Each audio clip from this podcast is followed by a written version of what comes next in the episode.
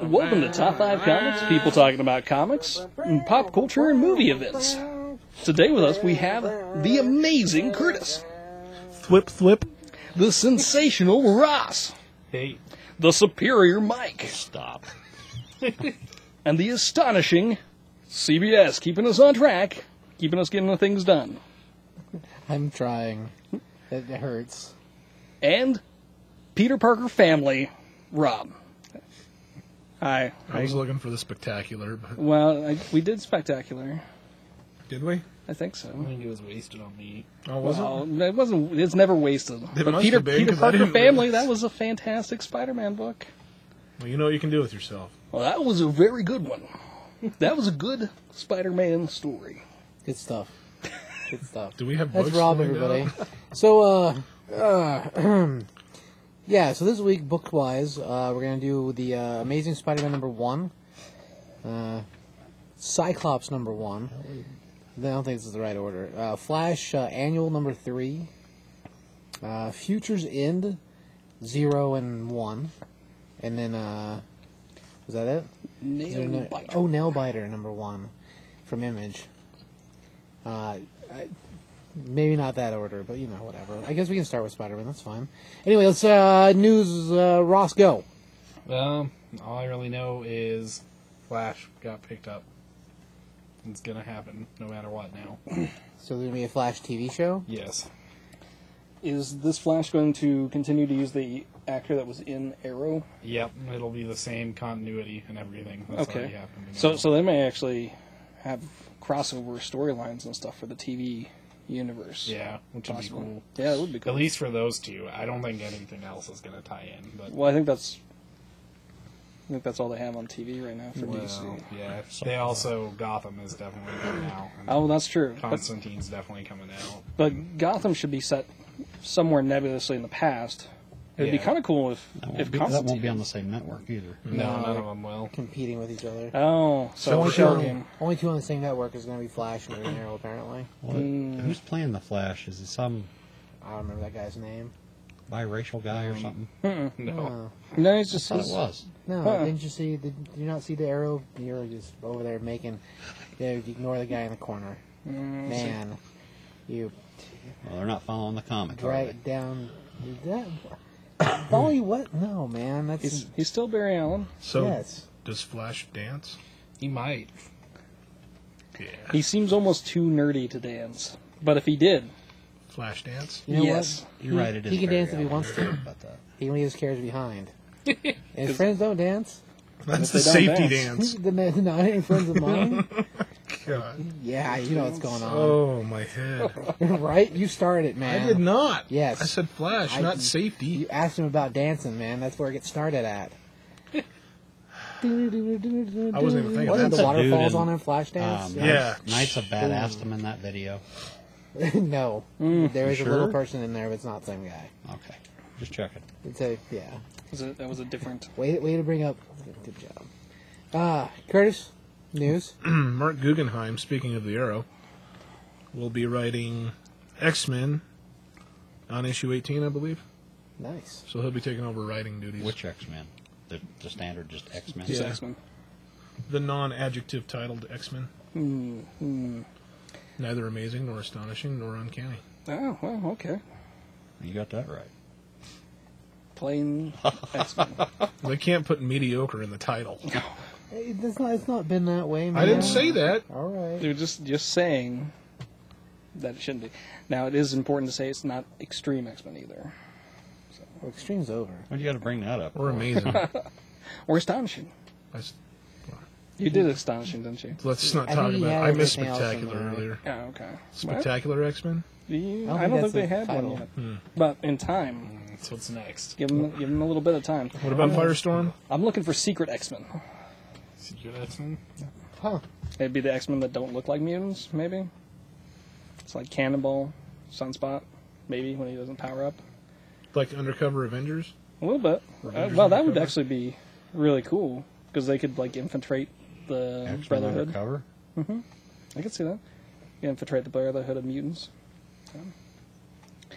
Anyways, um, getting back to the TV universe,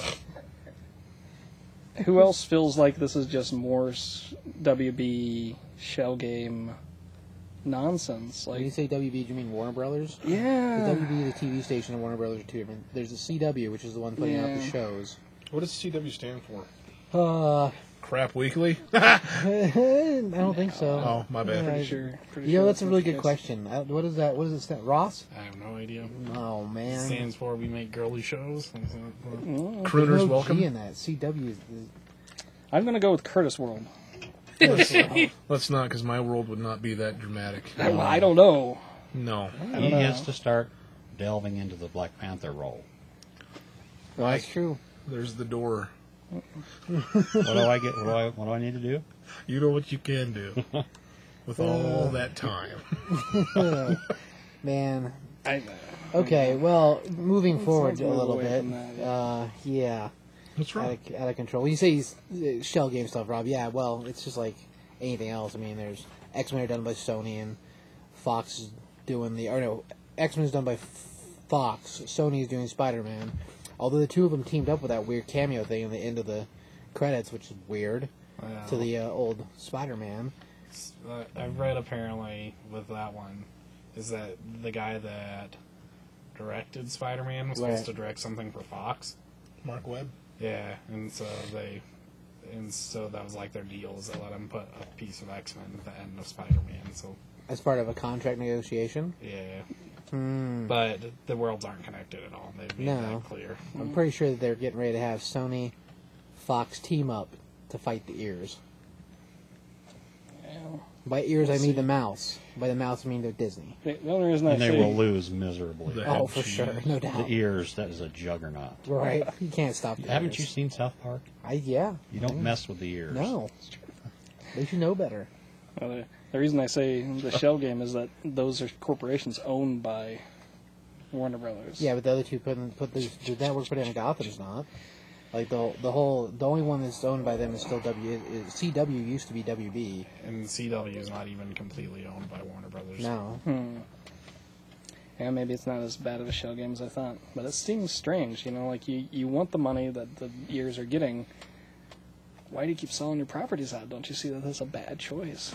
Oh well, Well, that whatever. way, if the Birds of Prey happens again with Gotham, people don't automatically shoot DC Comics. Mm. I I, mean, think I, I watched Birds of Prey, uh, the entire series. I don't feel entirely stupider for watching it, but you know what? Yeah, it's it's it's not. The girls are pretty. So, so you're saying that they're using it for a drop the mic moment? Is that what you're saying? Yes. Like they just come out and be like, "We have nothing to do with this," and just drop it on the ground. Yeah, exactly. I think No they're- responsibility. I think they're trying to put him on the network that suits the type of show best. So, So the Constantine show is going to be on what NBC? Is that right? Should be on Discovery yeah, for supernatural stuff. yeah, it will, it will be. And then He's right. Fox has Gotham, Gotham. and the CW will have the Flash and you know, yeah. Arrow. Now, they're Uh, still talking, as far as I know, in the craziness of Superman 2 for a different Flash. Correct? yeah. It- it- who knows? I mean, if they're going to do the Justice League, they're probably going to have a Flash, and more than likely, it's not going to be the same. Yeah. Probably not the same dude. Yeah, Jay Garrick. That would Sure, be why weird not? Mm. as a different character. Now they'll have Wally West. Meh.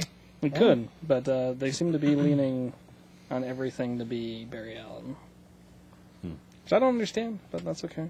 We'll get into that later. Because by the time that rolls around to film, he'll the dude will be done filming Fantastic Four, so he'll be available. Okay. Full of rage tonight. I can, I can see it. Curtis got me there. Out of, you're out of control. Rat in a Cage is that the? right. Stop it. I think that's a song. Man. Smashing what? yes. Exactly. Okay, so at the end of the episode, we'll do. We got another write-in uh, to the show with a. I don't. You, it's not really a question. It's more of a. a s- I- I s- I suppose it's a question. kind of. Yeah, I guess it is kind of kind of a question, but like a, it's a more of what wh- like a what if kind of thing. Oh, opinion question, I guess. Yeah, I guess opinion question. Anyway, so yeah, we'll go over that towards the end of this thing. Um, So uh, you want to go start with Amazing Spider-Man then? Does that sound like uh, good ideas? Certainly can. Okay then. Amazing Spider-Man number one.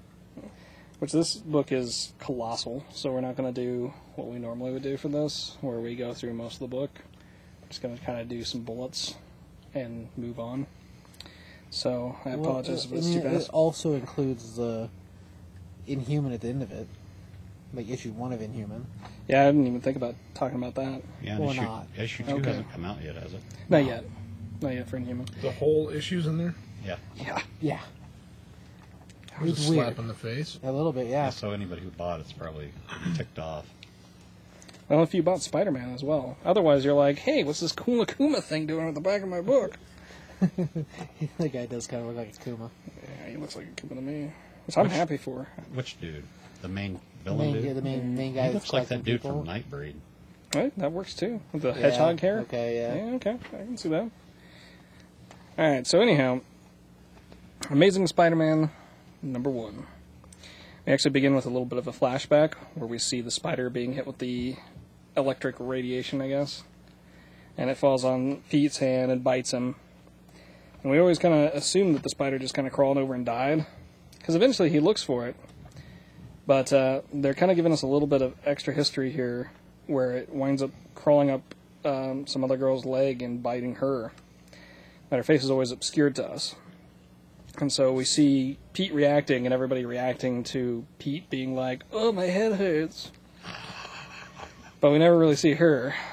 So we kind of like just adjust the old history. And then we see the spider's dead. That's aggressive. That's an aggressive spider there.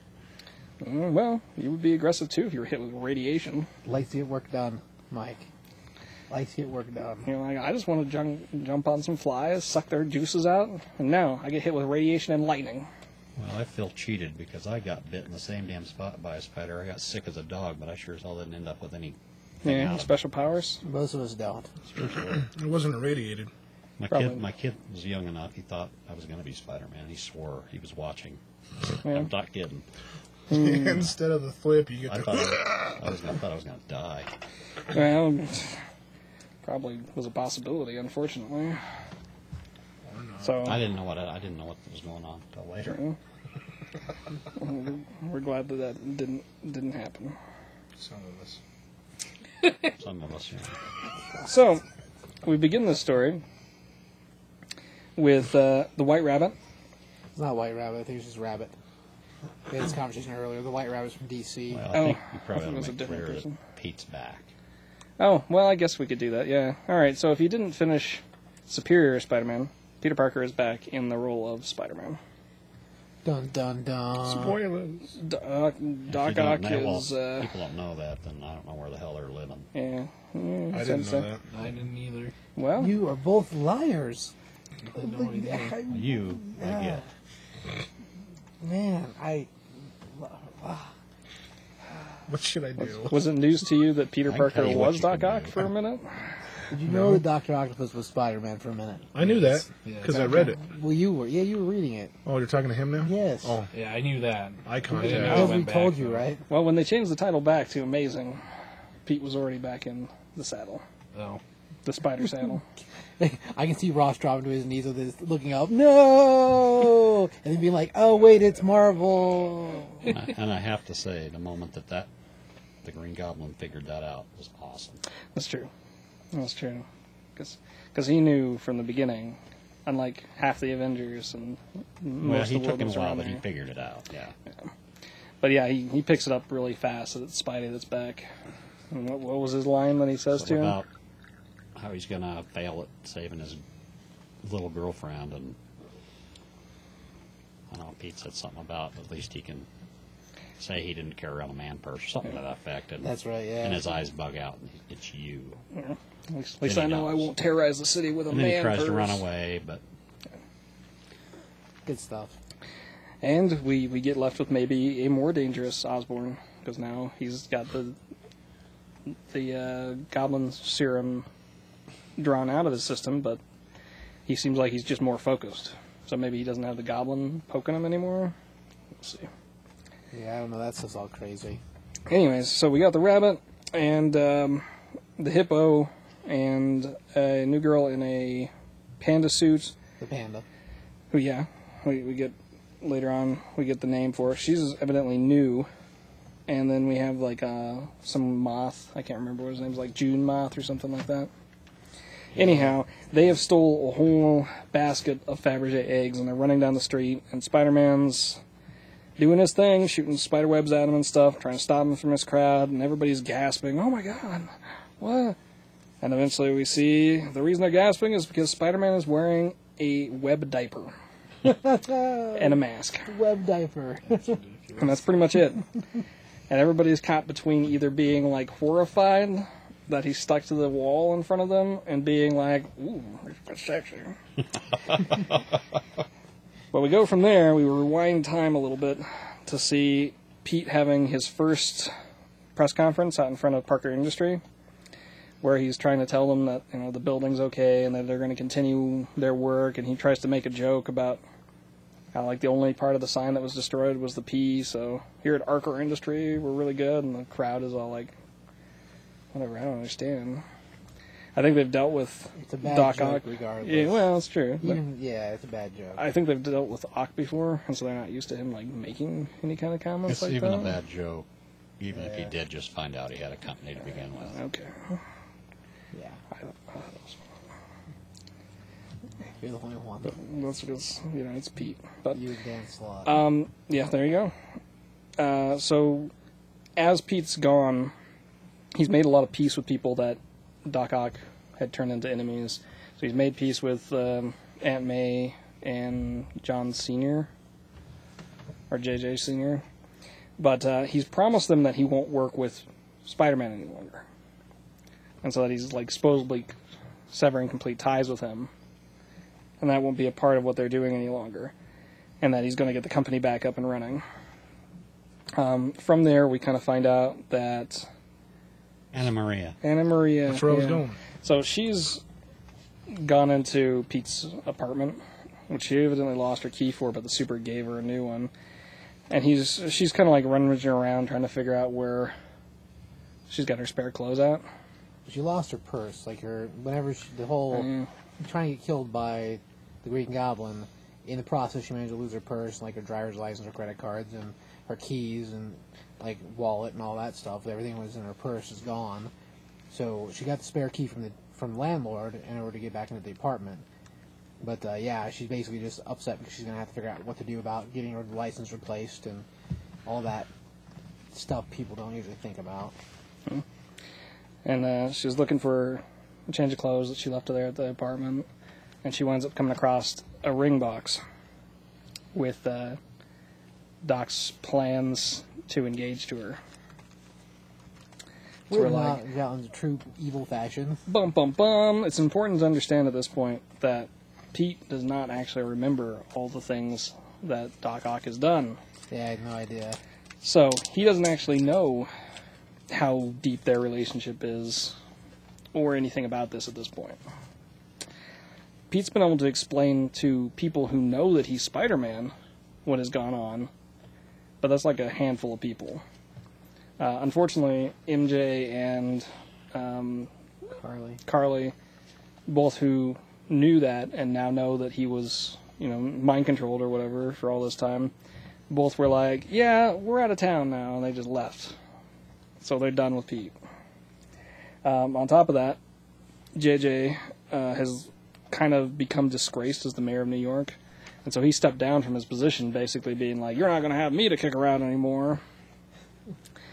And um, Spider-Man kind of tried to fix things with him because Doc Ock was holding him, was blackmailing him basically, Right. and so he's he's tried to make it right, but it's too late. JJ already resigned, and so uh, the next thing that we kind of come to is like him deciding he's going to get back out into the world and he's going to go back to the newspaper, and of course the headline in the newspaper is you know the mayor is no longer in charge, and so of course he takes that as a direct attack against him. That's like a slap to the face. Yeah. Because he feels like he did the best he could do, and yeah. but um, from there we go back to Parker Industry, and um, the big downside is the new product they're putting out is some kind of a nanobot, and he has no idea what the deal with it is. He's never, you know, Doc Ock was the nanobot guy, not Pete, and so he's got to like reverse engineer his own product now before Right. he can release it. Which he, he made some mention in there. He's like, "It's too bad I can't remember uh, Doc Ock's memory." He's like, "Wait, don't think that. Don't think that." And then they move forward past it. I thought that was kind of cool. Yeah, because actually that's what kind of gave him a little bit of a problem in Doc Ock's side because he tried to remember Right. Pete's memories and brought him back in a way. But um, one of his assistants is all about him getting rid of all of his Spider-Man gear since he no longer works for Spider-Man. Right. And so they got all of his suits laid out. And so she's talking about getting rid of it and having it destroyed. And that's where Pete finds out that he earned his doctorate while he was gone. Like Doc Ock made him a doctor for real. We also find out that he evidently Doc didn't treat his employees very well. No. Yeah. And so everybody's like afraid of him kind of. So they don't understand like why he's kind of being nice to them now. It kind of freaks them all out. Like at one point, he asks a group of them to do things. Like he's talking to us. Oh my god! So that's pretty funny. Yeah. And then he finds his robot butler. That's pretty cool. And so he basically decides rather than uh, destroying all the uniforms that he's going to go out and patrol Spider Man so he can get back to normal.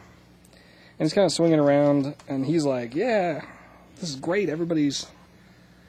Everybody's been missing me, you know. I- I'm going to pick up right where I left off, and the people on the street are like yelling at him and call him, you know, a jerk. So he's he's kind of like having to go back to the beginning again. Anyhow, so we wound up catching up to where the menagerie was the people that we saw at the beginning the um, the rabbit the panda the moth and the hippo and uh, evidently the moth's whole ability is that she can control fabrics Right. to use Weird. them to use Yeah. them to become deadly things Yeah. and so she attacks Pete and basically just shreds his costume. But before she can get to his mask, he like winds up punching her out. The problem is now he's naked except for his mask. So that's when he webs up his web diaper. And of course now he's all over the world because everybody's got their cell phone taking pictures of him and putting it on the web. And so we flash over to the Avengers and they're kind of like, "Oh yeah, that's got to be." Like I think Jessica's the one who's like, "Oh, that's the real Pete." Right. 'Cause only he would have that kind of mess up. And Captain America's like, I don't know. I'm just so sure we can believe we can believe this is the right guy. She's like, no, it couldn't happen to anybody else. And then, of course, the Human Torch is like, yeah, He's laughing. this is hilarious. Personal problems are great. Anyhow, so um, we kind of make the debut of the panda, and Spider-Man handles her pretty well. And he basically like takes down the crime, saves the eggs, bounds ev- or wraps everybody up, and he's like he's gonna leave a note. And this old lady starts harassing him about being out there with no clothes on. Now he needs to get going. So he swings his way back to his apartment and uh, comes flying into the skylight like he normally would. He's kind of getting dressed and changing his clothes. And he comes walking out, and there's Anna Marie just sitting there on the couch. And so he's like, ah, I gotta try to explain this. I, I've just been in my bedroom alone for all these months. Yeah. And she's like, "Why didn't you ever tell me that you were Spider Man?" And he's like, "What? Me, Spider Man? I don't know what you're talking about." and then she kind of drops the bombshell that she uh, she's pretty aware of what he looks like naked, and so she knows that he's Spider Man now. And of course, he's like, "Oh, I didn't even know that uh, that we'd done that." Yeah, Well, in his head, in his head, he's like, does she live here? like it, it's it, it's funny. Yeah, he really doesn't know. So yeah, we're left with that. Um, the first backup story is an Electra story, and they talked about this, I think, in the final issue of Superior, as well. But basically, like Electra's at a supervillain bar, and he's like, "Who are all these chumps?" You know, because most of them aren't really the people that are wearing these costumes, and they're all kind of giving him guff because he's Electro. But yeah, what has he done lately? Well, evidently the. Uh, well, the Hobgoblin and the Goblin have been selling other people's costumes, like their legacy. And so, uh, yeah, these guys are all a bunch of pretenders. But um, Electro gets in his head like, you know, they don't they don't respect me anymore, so I'm gonna go do the thing that everybody respected me for when I totally destroyed the raft prison. Right. So he decides he's gonna go to Iron Heights. They do the same thing. Yeah. But he pulls so much juice when he does it, he actually winds up frying half the inmates. Wait, Iron Heights? And I think it's Iron Heights. Isn't Blackgate Batman's prison? Yeah, Blackgate. I think. Rikers Island. Is it Rikers in this? Yeah, I think Iron Heights is uh, Central City. It's the Flash prison. Well, he traveled across the galaxy. to- All right, he goes to the prison and he destroys it. Let's It's go with got a that. name. I don't. I don't know what. It page could it's be. It could be Rikers. I thought it was Iron on. Heights. No, because uh, But you're probably right. Either way, he he destroys the, prison. You shut up in the back. So angry. yeah, And he winds up killing Shot a him bunch in the of. back. Shut up in the back. like the peanut gallery. I was gonna say his back was to me. Yay. Back on track. yeah, that's what I like. So he winds up killing a good deal of the uh, the prisoners, along with freeing some of them. But uh, he kind of comes to the conclusion that uh, that it must be whenever Spider-Man was controlling his mind, he was using that chip on him, that it must have messed up his powers, and that's why he couldn't control it. So he's like, "I'm going to kill Spider-Man." So our next story, Normal, normal answer. yeah, pretty close. Moving along to backup story number two. Yeah. that was a smooth transition there. This is Black Cat, and uh, Oh yeah. He's when angry. Yeah. When Superior first encountered her, he just arrested her like a regular criminal and like d- knocked her out and busted out one of her teeth and Punched her in the everything. face. Yeah. And so, you know, she's kind of not understanding it because they've always had a different kind of relationship, and um the relationship was was Superior. He just didn't care about her at all. Uh, Spider-Man had always kind of found a way that she didn't have to lose her social standing Right. and yeah, now everything about her is being torn away. Like her highest society status is being ripped apart. Her family is kind of moving away from her. And of course, you know, the worst thing for her is that even Spider Man's like, yeah, whatever. She's a comic criminal. I don't care. So, does the public is, is the public aware that it's Felicia Hardy? they There? are now. There now. Okay. Yeah, because she totally got arrested. Yeah, he pretty well outs her. So what what happened for like all the Hollywood starlet types did not happen for her. She went to jail and actually people turned their backs on her and like her high society status went away. It's not like when Lindsay Lohan showed up with the stuff written on her eyelids and got slapped on the wrist and then was out the next week partying with Coke or whatever. Coca Cola's a great drink. Oh my god. She gets uh, she gets sprung by uh, Electro, who attacks the prison, and like her cellmate, who was uh, kind of a manly woman, winds up uh, probably dying. But The cool thing about that is that the entire time that big burly lady is kind of like overlording on her a little bit, and uh, gets to be that first night whenever elect- the Electro is breaking her, that same prison Electro electrocutes. All the power goes out for a second, and then she's like, "You know what's funny? Now that the power dampeners are off, m- my power is that I'm lucky, and people around me aren't lucky." And then one of the shocks from Electro come in there and basically electrocute her, the the burly lady. And there's some uh, some little nonsense cartoon stuff about Spider-Man and his allies. So we would move right past that Yeah, skip that. It's a whole novel. Blah. over to uh, over to a preview of Spider-Man 2099, where we're seeing uh, Miguel is still hanging around in our time period, and he kind of helps this lady, and she's attacked by some real hipster street criminals. Peter David wrote that, right? Uh, maybe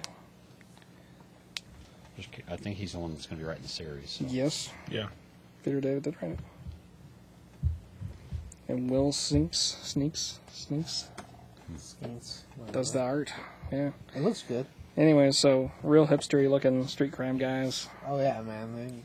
The, the whole like hipster beard and the stupid like they straight up hipster like gangster types. Mm. It's stupid. but all right. And they attack this girl, and she maces one of them, and the other one pulls a gun on her, and is basically like pulling some uh, some Romeo and Juliet with guns kind of stuff on her. Like Yeah, it's a little weird. the way that he's talking, he's so hipster. And then Miguel drops down, and he kind of takes him out. And she gets up, and she like slaps him, and basically like says like it costs him for saving her. Like I didn't yell for help. I didn't need you. Yeah, I thought. I'm not gonna wait for the police. And Spider Man's like, what the heck's wrong with people in this era? And like hipster guy number one stands up to try to tell him about it because he can't not. He's a hipster. Right. Like, gets punched out. That was pretty awesome. So yeah, that's a, a neat little take on that. Uh, the next backup is uh, basically like a short history of Kane, and it's Pete checking up on Kane in Houston, seeing like what he's become while he Right. was gone, and kind of we get to see Kane's evolution into the uh, the Scarlet new Spider. Warriors. Yeah, and Scarlet Spider. So it's a pretty cool little story. Uh, the next one is another adaption of the past, where um, we have this kind of smart kid, and uh, he decides he's going to go out and check out some wrestling. Yeah, he's, On one of he's his off smart, nights. like like homeschooled, wins a lot of awards type smart. And he's super he's like smart. really smart, but he's a shut in. And I don't, yeah, yeah, for whatever reason, when he decides that he's gonna, he's got some free time, he's gonna go watch this wrestling event, and he tells his mother bef- before he leaves he's actually going to like a, a demonstration of physics or something like that, which I guess technically is right, sort of. But yeah, his whole deal is that he's like a super smart shut in. And so he winds up actually being there for the debut of Spider-Man, where he fights Crusher Krill, or not Crusher Krill, I'm sorry, Bonesaw. Yeah. Crusher Krill's the absorbing man. Anyhow, I think in the Spider-Man story, it's Crusher Hogan, wasn't it? yeah, it probably is Crusher Hogan, yeah. I think in the movie it is. In the Well, mo- I in think the movie it's Bonesaw. Bonesaw. Is it Bonesaw Yeah, in the movie? it is Crusher Hogan in this. In the comic books. Yeah. Either way, though, Bonesaw played by who? Curtis Go. Randy Savage? heck Boom. yeah, Macho Man Randy Savage. Yeah. Anyhow, so this kid was the only one who evidently filmed the debut of Spider-Man because everybody else was like awestruck. Right. This is uh, an adapted history. So it's updated. Yes. So, because I was wondering what he filmed it with back then. Filmed it with his camera, you know, his His camera 8 phone. millimeter? That'd be awesome. No, it- it's an adapted history. You know, time time moves differently in comic books. So No. Yes, it certainly does. And so, anyways, this guy uh, he got the first the first video of Spider-Man, and so he put it on in 1960. YouTube, pretty much, Yeah. and he gets like a bazillion hits, and so of course he's like, "Yeah, I'm really popular." It's, it's me that's a big part of this, and so you know, the next thing is of course when uh, Spider-Man goes on the live demonstration on the talk show, and so of course he's lined up for that, and he's telling everybody in the crowd like, "Yeah, I was the guy who shot that video. I made Spider-Man." And so he actually sees the criminal guy who will change Sp- Spider-Man's life breaking into the back of the auditorium and he's like, "Hey, man, I seen this guy breaking in. We gotta tell somebody." And of course, you know, the rest of the people in the line are like, "Yeah, go ahead, kid. We're not gonna save your spot." And so he just stays in line, and he goes in, and he sees Spider-Man do his thing, and he manages to get Spider-Man's autograph, and we kind of see Pete's whole like, "I want to be a showman." Right. stuff here. And the kid kind of leaves with like this whole, yeah, I got Spider Man's autograph. Like, I'm gonna be like that. It's gonna be cool. And like right as he's leaving, the thief is running down the street, and then the cops come pouring out of the building. And so by the time he goes home, and he's got this whole notion of like, I could be like Spider Man. Like Pete's life is completely changing. Right. Well, the main thing is whenever Peter, or uh, whenever he talks to Spider-Man, Spider-Man talks to him, and he realizes that you're a kid like me, you're you're young like I am, and that's where he gets the whole like, oh, I could be just like Spider-Man. Obviously, there's nothing magical about Spider-Man's being bitten by a crazy spider. Well, you know, he didn't talk about that on the No, talk show. of course you didn't know that. Is that where they end that book, Rob? That is really in that book. Don't you see the mask at the end? Well, we do see the, the prototype mask or the actual mask. Let's see. Right. Which that story continues in Learning to Crawl. So if you passed up on that book, Amazing Spider-Man 1.1. yeah, you, you may be missing an important story arc. True. We'll see. It's a miniseries side to the regular book. But yeah, it starts in the first issue of the Amazing. Good stuff. Uh, Curtis, you got a score for this book? Two and a half. Two and a half. Wow. It's because it's so big. Yes. All right. There is a lot of backups. It's one for each pound. All right, that's uh, yeah, Oh, there you go. yeah, that's all right. Ross, I'll give it a three. good job, Ross. Mr. Mike, Well, I enjoyed the whole uh, Superior run. It was a, it was a hell of a ride. And I just hope that, um, just from what I've seen in this first issue, I hope they're not, that they've got plenty of material to pull from, as trashed as his life is. They have plenty of material to pull from. I just hope they don't rush over it or glaze over a lot of it, because there's a lot of good stuff there. right? But it's a it's a decent start. I just hope they don't rush through it so they can get on to the next thing. Uh, I Hmm. give it a three and a half. All right. Rob, Um, it's a whole lot of Spider-Man. it is a really good story. Uh, I give it three and a half as well. Um, I I'm not a big fan of going back and trying to be like, oh yeah, and this girl got bit, and this guy did this, and you know, like, leave the past alone. You you can really make your stories without having to do that. But If they would have just had the first three stories in it, it's like yeah. the rest. Of, I Kane the Kane deal's okay. Yeah. Uh, the re- I didn't really have you. I didn't really care about the rest of it. I, I think that they're gonna make that character important. I just and actually like his way of being out there in the crowd and stuff like that doesn't bother me so much. It's the other person getting bit that is kind of making me upset, but we'll see. all right. Um, I would give it a three. Also, I, I I like it. I mean, I like Umberto Ramos, and I Dan Slott hasn't really let us down so far, so I don't think we're gonna we don't have to worry about glossing things over. But as far as like I, the same reason why you're like mad, I'm like this is freaking awesome. The whole idea that somebody else got bit by the spider, awesome, and that's a chick, sweet, double awesome. You'd think by now we would have seen her running around with six arms. Well, maybe she doesn't do that kind of thing, and maybe she didn't get as much juice in her as he did. Maybe she's just awesome and hangs out. Maybe she's just a devout Christian or something. I don't know. What difference would that make? Her She didn't- she didn't religion. go out and I was hop like, what is around and beat Her religion. people Does up. she or- hide the arms? Maybe. The- the- the- Maybe Yeah. she's ashamed. They're under her habit. Mm, Jeez, You're making her a nun? Yeah. I guess. I Catholic. don't know. Catholic. There you go. Catholic for a nun outfit. Ah, You're both fired.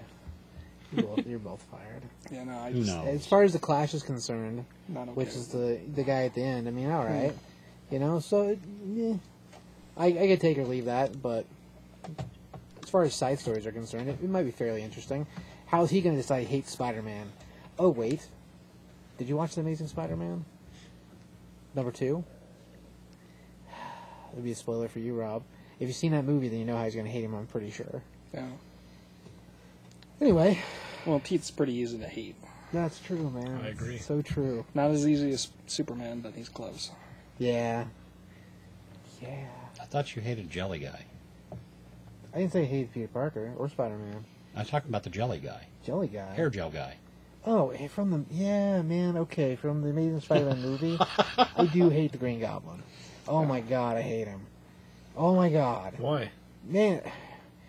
Okay, for, for starters, he looks like Gollum from Lord of the Rings. He does have a lot of forehead. Yeah, he's got a lot of forehead, and that that part I can I can let that go. The p- spiky teeth, you know, I can even be okay with that. But the dude looks like he took a whole handful of like hair gel that's green, and then put it on by rubbing his entire face with it, and then didn't bother to wipe it off.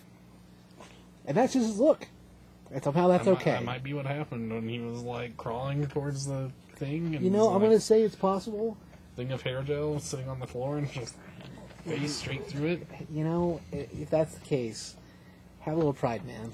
Have a little pride. For some reason, when you were saying he took a whole thing of, and I was thinking laxatives for some reason, and I don't know why. I really don't.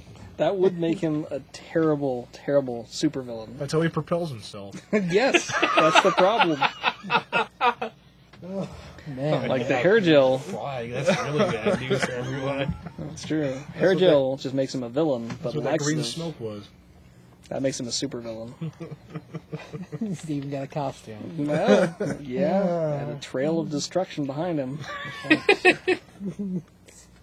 just saying. My God. Okay, let's, uh, let's move on to Flash Annual Yep. number Another- three. Another tome. It's also a giant book. Oh my god. It was pretty Who big. picked these things this week? Well, That wasn't me. it wasn't me. I, I wanted to talk about I wanted to talk about this one because this is the uh, it's not the first appearance of Wally West, but it's the more significant appearance of Wally West. So anyhow, so we're gonna go ahead and try to do even a briefer version of this story. Boom. Briefer. But um, to get more of this story, you have to get Flash twenty nine, or I'm sorry, Flash thirty. But Well, that's where it sort of starts. yeah. So So, anyways, um, we start the story. We're in Century City. The city's being rebuilt after all the events of Forever Evil. And um, we're still kind of in that whole era where we're rebuilding the city. And uh, Wally's kind of walking around, or Barry's just kind of walking around, and he uh, he happens to see this kid in an alley who's uh, spray painting something.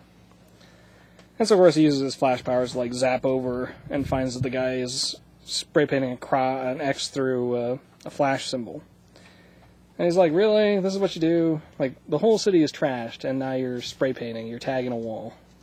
What's wrong with you?" And the kid's like, "What's wrong with you?" And like spray paints across his uh, his shirt. yeah, it's pretty it's pretty rude. And so he takes off. And of course, the Flash catches him, pushes him up against the wall, and is like, What the heck's wrong with you, man? Why aren't you in school or whatever? And these other two cops show up, and they're like, Oh my god, Barry Allen's doing some police work. It's almost like he's actually a cop. It's pretty funny. And so they take him in, and of course, the, you know, Barry has his moment where he's like, "Ah, people hate the Flash still. It sucks. and so we flash back to uh, the apartment with uh, Barry and Patty, and um, basically, she, you know, he's talking about. How his, how his morning was so far, and she's like, "Why didn't you have your shirt on?" And he's like, "Well, I got some paint on or something." And she starts making this mention about this fruit that she really liked. And so he's like, "Oh, I'm going to be sneaky and take off and go get it." And so he, you know, runs off with his flash powers. Comes back and he's got the uh, he's got the fruit. And he made this mention about the coffee being hot before, and he takes a drink of it now, and it's cold. And she's totally gone. She's already left the house. And when he gets to work, he's already late. And so like Fifteen minutes late. yeah. So uh, the crime boss guy, he's like, "We got to close cases," and so he gives him this uh, this dossier on a case that he thinks is going to be open and shut, and tells him that, you know he needs to go s- get a slam dunk on this one. It's not for the chief. The chief, the guy that's signing him cases. Yeah. Yeah, the chief wants him to get a slum. It, it should be an open and shut case. Just go collect the evidence and then be done. Uh, from there, as he's leaving, he runs across uh, Iris West, and she's there to collect her nephew. And of course, you know, he's like, "Oh, how could you, po- you know, how'd your nephew get arrested? What, what's the deal with that?" And so we find out the whole story that evidently um, her older brother, I think it is, Yeah, had the the kid, and the wife, I guess, took off, and he's not very good father. he's not a very good father. So, like, um she winds up being the guardian that's looking after him. And I think he might be more connected to this version of the Reverse Flash, if I remember right. Because wasn't he a West too? You know, I don't remember at all. Okay, we'll, we'll skip past that just to. I'll brush up on my memory next time. But, um, of course, it winds up being the kid that he arrested earlier. Um, Wal- Wallace R. West, Wallace. Yeah, aka Wally West, who is now a half African American uh, kid. street thug, And so, of course, tagger. they both act like Huh? they don't really know each other. But you know, like he can't resist being like, "Oh, nice shirt, whatever your name is." And of course, he d- he doesn't want to like give out too much that he actually knows him. And of course, Barry doesn't really want to be like, "Yeah, I arrested him earlier. Thanks for paying the bill." Right. you know. But she makes this whole thing where she's like, he doesn't really have any good men in his life to live up to, so he needs like a good role model of some kind to be around. And of course, Barry's like, I don't know. Right. She's like, Barry, he could really use a father figure. Maybe you should hang out and stuff. yeah. And then of course the other part is that she uh, she tells him that she's he really hates the Flash because of his connection to the Reverse Flash and stuff. And so yeah. From there, we jump 20 years into the future, where we see this future Flash has like a totally robotic kind of costume with blue lightning bouncing all over the place. It looks really Looks awesome. Looks pretty cool, Yeah. actually. And he's standing in front of Wally West's grave. Now, if you read the book before this, you know that there was some time in the future where he was in a car accident and he died, and the Flash wasn't there to stop it. And of course, he was blamed by you know the commissioner that for for him not being there. Anyhow, from there we meet Iris, and in this future she has been paralyzed and so she's in a wheelchair and she's basically like kind of giving him all this hassle about you know why he's there at the cemetery in the middle of the night and like what what part of him you know that was important for like why why it was important that he was there and he's basically like I, i've never got over it you know i was responsible for this i want to make up for it and she's like, well, "You can't make up for it. You don't need to. You couldn't be there. It's not like you know he, he was your responsibility." And so he like takes the mask off, and she's like, "Oh my God, you're Barry Allen." All He's like- this time? Oh my god. Th- that's why I feel responsible. It was like he was my kid too. Well, he feels bad because it's, it was like it was like his kid too. Yeah, Ultimately, she was the one driving the car during the wreck, so that's why she's paralyzed. evidently. And as far as the Flash feeling responsible, it's because he just because he wasn't around. And apparently, up to this point, she didn't understand any of that nonsense. and Didn't even know who he was. Yeah. So Yeah, he never revealed that he was the Flash to her. also weird, but all right. But he's basically like, I have a plan, and if I if this plan works, I'm not going to come back. But it won't really matter because none of this will have taken place. But uh, just in case, see you later. so like he takes off, and we get back to the present, and um, Barry's case that he's in- going through is um, uh, he's a character I haven't seen before, but he generates s- snow by uh, by using this kind of like ice gun, basically. All right, his name's Mongol, Yeah, which Mogul. is Mogul. Mogul. Yeah, I thought it was Mongol too, and I was like, what Yeah, the heck? Mogul. yeah, So like, he- his whole thing was he was supposed to create snow out of anything, so that way he could snow ski away from whatever robbery he did. Yeah. He's another like lackey type, rogue type, but he's never been part of the rogues. yeah. They kind of throw in his backstory in the story, which is that he developed this for a year-round ski thing. I think he would be considered what we would at a, a previous employer we would call some of the lesser employees rummies. He's a rummy. All right. Okay, Yeah, I can see that. but um, yeah, the the uh, resort went out of business, and so all he had was the tech, and of course a mountain of debt. And so you know, what what do you do with it? You, you go rob places, but um. Makes perfect sense. he was uh, he was caught trying to get to Canada, and what we find out ultimately is that his gear was still in police lockup, so Right. he couldn't he couldn't have possibly used his gear to, to kill this guy. It could have been him that used it because it was locked, still in police lockup. Yeah, that was a little bit in the future too. Some of the past was when he was trying to escape, and when he was going to Canada was after the crime syndicate hit. It's all during the same time. Yeah, this- frame. this is this is the investigation afterwards. Yeah. No, no, I know, but he was kind of giving his past, and then Right. Yeah. Right. Right. So this is after Crime Syndicate. Yeah. Yeah, I, wait a minute, I thought that was. I, is that over? Man. it not- is in the Flash. It is. It is in the Flash.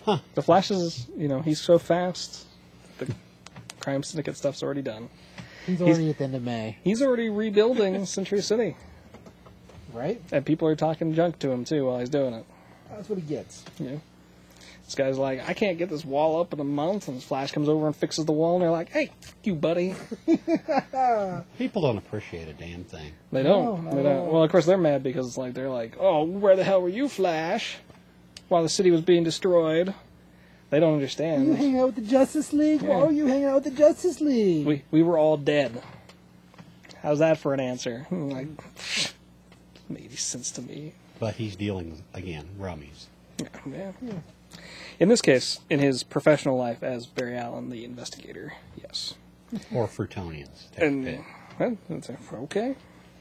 So um, basically, he takes this slam dunk case and has now seen that there's no way that this is a slam dunk case. Right.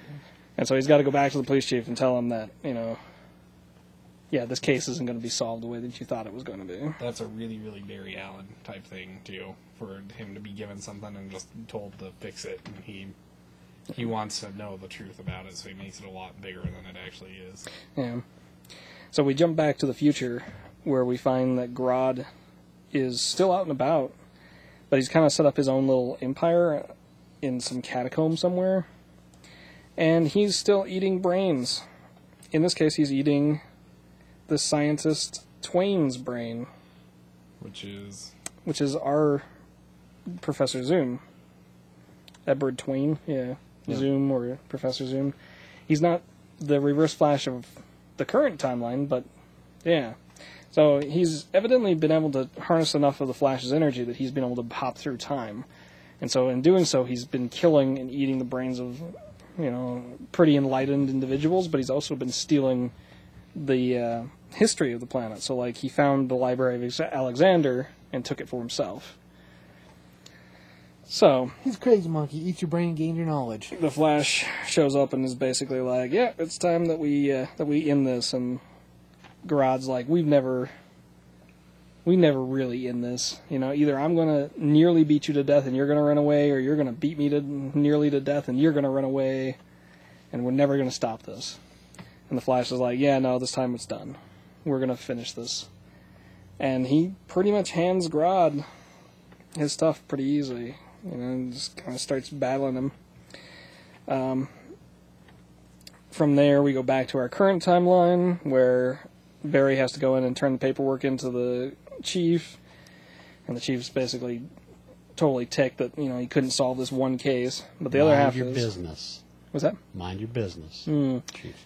the other half was um you know you had the the head honcho guy, the commissioner, come in and basically telling them like how much of a workload they have, and he's like freaking out about how their closing numbers are going to be going through the ground. Like they're never going to be this bad at closing cases right as as they like they've never been this bad in this city. And basically, like the chief is trying to tell him, like, yeah, don't worry about that.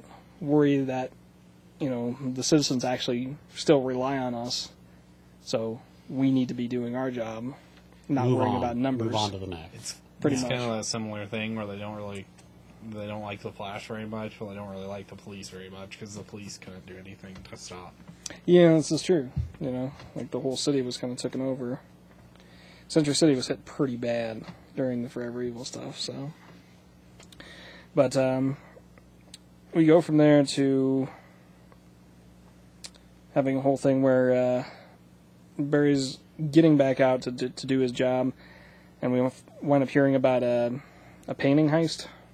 A robbery in a museum. Yeah, and so he uh, busts across town to try to stop them. And there's all these kind of really generic bad guys. Rummies. yeah, there you go, rummies. And uh, they've got this uh, this kind of sonic weapon that they are going to use against the Flash. So they were actually waiting for him when he gets in there. They try to use it on him to stop him from being able to, to move the way that he normally would. Yeah, this balances his molecular le- on a molecular level. It just balances him. And so he lashes out at them and winds up uh, destroying some of the guns and saving the artwork. And uh, he winds up finding out from there that they were never there for the artwork at all. They were there to learn how these weapons would affect the Flash. And once he knows that, he winds up uh, dismantling a couple of the guns and trying to figure out where they came from. In the end, he winds up uh, having kind of this big standoff with the leader of the Rummy group from there, we jump back to the future where Flash and Grodd are fighting. And every time Grodd thinks he's got an upper hand on him, the Flash just kind of finds some way around it. And it just kind of shows like how much more adept the Flash is than Grodd was. But um, from there, we jump back to uh, our regular time period. And um, Flash has got. Uh, the the leader of the rummy group like pinned against the wall, and the other guys all uh, are pulling real guns now to fire on the Flash, and they basically open fire at him in front of the other in front of their lead guy. And so there's no way around it. Like either the Flash is going to be shot or this guy's going to be shot. And the Flash manages to actually save both him and take out the rest of the criminals. And in the end, the criminal guy's like, "I don't understand. Like we had the shot. We were going to kill you. Why would you? Why would you bother saving me?" And he's like, I, "As long as I'm here on doing this job, I'm going to make sure that nobody dies. You know, as best I can." And we jump to the future, where he's fighting Grodd, and uh, he winds up beating on him a little bit more and uh, hitting him in the ear. And he runs to the side, and Grodd's like, Oh, you know, this is the thing. You're never going to take me out. You're never going to kill me. And Barry tells him, Well, you know, when I last hit you, I put a microbomb in your ear. And uh, this is going to be the last time for you. And Grodd like, kind of tries to reach up and grab it, but he can't get his fingers in to get to the bomb, and his head blows up. And he's totally monkey chow. He's done. And he also says before that, he says to him, "There's one thing that you're always gonna have. It's big monkey fingers." Yep, fat gorilla fingers. No matter how smart you are, you're always going to have that. And He so, blows his head clean off. Like Yeah. you need a body, no head. It's yeah, it's yeah, he's awesome. he's done. I like the sadistic streak. right. Well, we we find out from that whole situation that the Flash's whole deal is that he is going to try to travel back to whenever he started losing time and uh, fix whatever the reason was. But if it didn't work, he didn't want Grodd to be unchecked. Right. he didn't want him to be unchecked so much so that he actually chose to break his own oaths on things and, and kill this guy. Well, yeah, I understand Kinda. what's what's happening with this is he's his end goal, at least from what the end of that story gives us, he's going back in time to kill himself. Possibly. And if he kills himself, uh, uh, ultimately he's going to undo Grodd ever getting the, the the Speed Force and undo a bunch of other stuff, granted good and bad. But in the end, if he fails at killing himself, this Grodd still had to be taken care of. So that's why he killed him. Because ultimately, if he succeeds in his plan, he will undo himself having killed Grodd. But if he doesn't and he fails, then Grodd's still taken care of. I don't think he was going that far back. I think he was coming back to the point where Wally first shows up. Possibly. I mean, he doesn't say exactly when he's going to, and I, it makes sense to me if he's jumping to the point where he started losing time. I think that's what the whole warm coffee, cold coffee thing's about. Yeah. But uh, u- ultimately, he's going to kill himself. That's what he's doing. Yeah. I don't think he's going back to where he's a child and to kill himself as a child. Because if he's going to do that, that'd be easy. No worry about blowing up Grodd's head except for fun. You'd think, right? But um, Are you saying he's a wily child? Is that what you're trying to say? they they have a little bit more about him losing time in 30, and it's just a little bit after he gets this watch from uh, from the girlfriend. And I don't know if that's really a part of it or if he just starts recognizing it because he has a watch. But it'll be interesting to see what they're going to do with it. Um, ultimately, Wally is definitely going to be a big part of the story arc. I just don't know how, other than dying in a car crash. I think it's really funny because they've alluded that he was going to be the blue flash on the cover. Mm-hmm. he's definitely not the blue flash on the cover. No, he certainly isn't. Because the Blue Flash is Flash. Yep, this is Barry still. Yeah. It's a setup to trick you. A little misdirection. Yeah, Right. That's what that's what we like. sort of. You know, I prefer it that way over them telling you exactly what's going to happen. Before. Which they normally do. Yeah, they can't stop themselves. It's like you know, they just they just can't help themselves.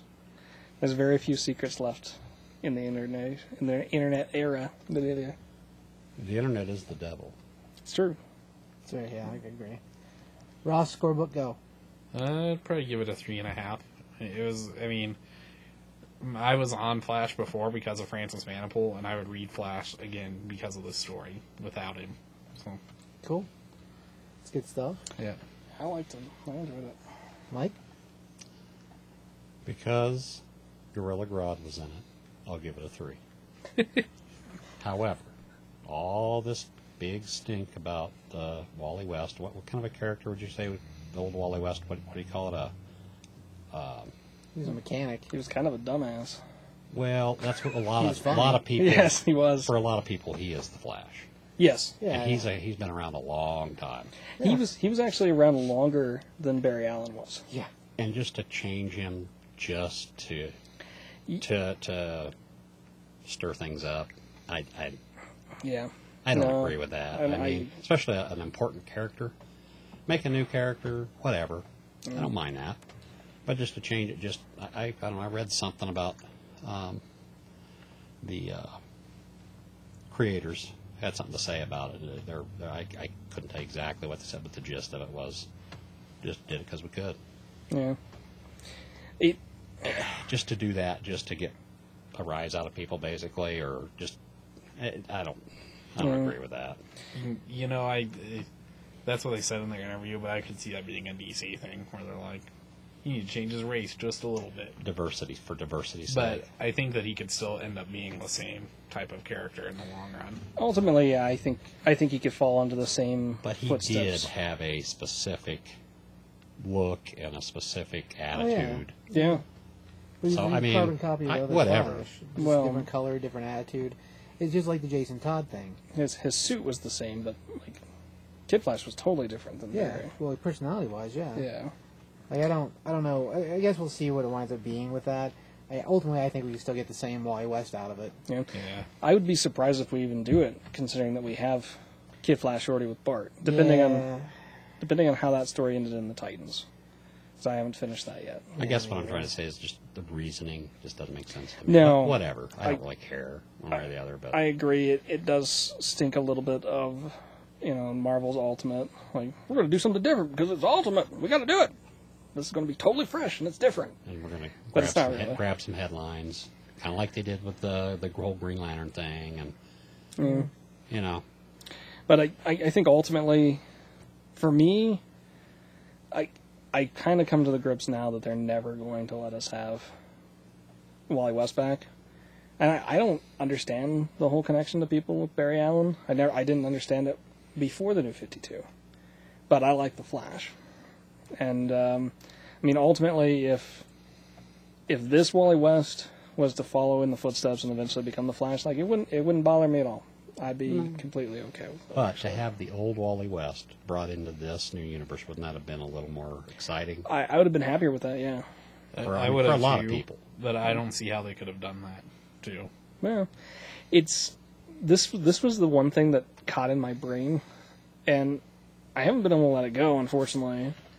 But the new 52, right?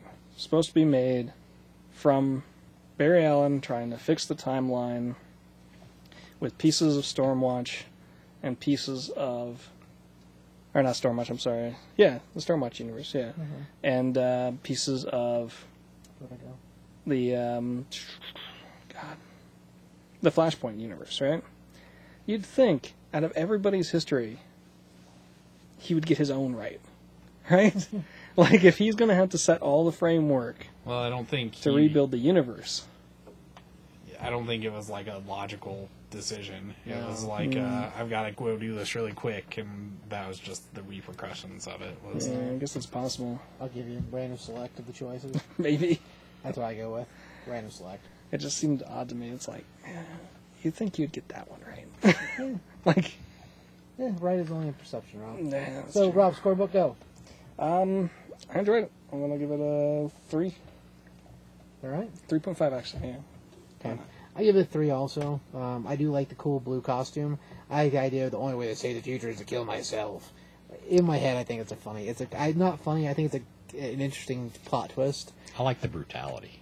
Uh, the Grodd thing is Yeah. freaking awesome. And Pops that monkey's head off. Brett Man. Booth. Not that I like killing monkeys. I'm just saying. he pops the head off. And Brett Booth can draw Gorilla Grodd really well. Heck yeah, man. And I really don't want Grodd to be gone. No, 'Cause I, I like. You Grodd know, as I'm a not saying that villain, we but- want him to be dead forever. I mean, I also think that the best line in the whole book is the, or in the hand, best line from the entire movie Planet Terror is "Eat your brain to gain your knowledge." That's what Grodd's doing. So I'm like, it's awesome. Eat your brains to gain your knowledge. Well, that and the fact that no matter how smart you are, you still. Big gorilla fingers. Yeah. Fat gorilla fingers. Good Perfect. Awesome. luck getting that bomb out of your head. Right? Pop. Oh, take that, Grodd. Ah, Curtis, scorebook. Uh, three. All right. Sounds good to me. Blue Flash is awesome.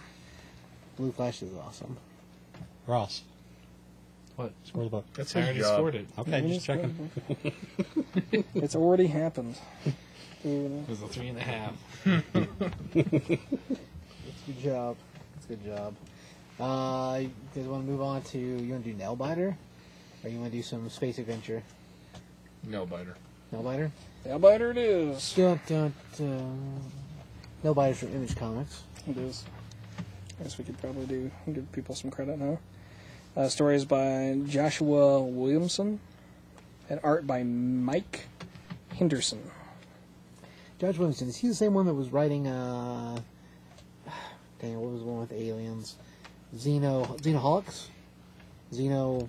Shoot. No, Is that the same guy? I think he's writing Ghosted Ghosted. Okay. and Captain, the air one, airplane guy. Captain, Captain Midnight. Midnight. I think he's writing that. Oh, okay. Okay, so different Josh. That sounds probably where you remember the name from. Was it Williams? Is that what you told me? What did you just say? Yes. Joshua Williamson. Huh. Yeah, I don't know. It might be the same guy. Anyway, doesn't matter. Uh, moving, moving on. All right. Uh, story begins in Riverside, California. I mean, give it a, a bit to the cover first. The, it's Oh. crazy. Yeah, it is a crazy cover. Uh, It's we crazy. have we have a character that will eventually be named the Nail Biter, and he's chewing on his own fingers. He's chewed his fingers down to the bone. We can't tell if that's really his hand. Yeah, it's hard that's to see true. whose hand it is. It looks to me like that's his hand. It does look like his. It's reminiscent of a book called Colder, But yeah, because Colder was a twisted cover too. See, I don't think that quite catches up to Colder. Man, the Colder's still bad. They're both Colder's. Yeah, they're both really Colder bad. was really creepy. But It's Yeah. reminiscent of that cover. I can see where that would be. But uh, okay, story opens up in Riverside, California. We see kind of this uh, squat one level house, and the police are all kind of moving up on the the door frame, and then they talk about wanting to take him alive. They went up kicking in the door, and this whole SWAT unit comes piling into the room, and there's our guy, From the cover. Edward Charles Warren, the nail biter. And he's got a whole living room full of, like, he's got some skeletons and some people that are just dragged up against the wall with their throats ripped open. And he's, like, chewing on this guy's hand. So, He's basically like, oh, I wasn't expecting company. yeah. they're, they're funny for everybody to eat. I have enough for everyone. And this this threw me off for a little while. So the bonus is of course you, you'll you'll get this earlier. They called him the Buckaroo Butchers.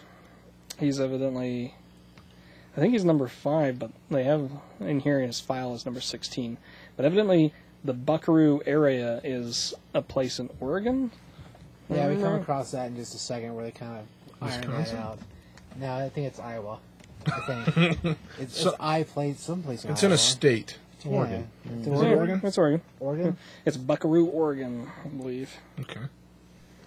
But evidently, there's a there's a Well- lot of them Uh, serial killers. Yes. And- in in that place. And his backstory is he kidnaps people that bite their nails Yep. and waits for them to grow back, and then he'll bite their nails for him down to the down to the bone. down to the bone and then kill them.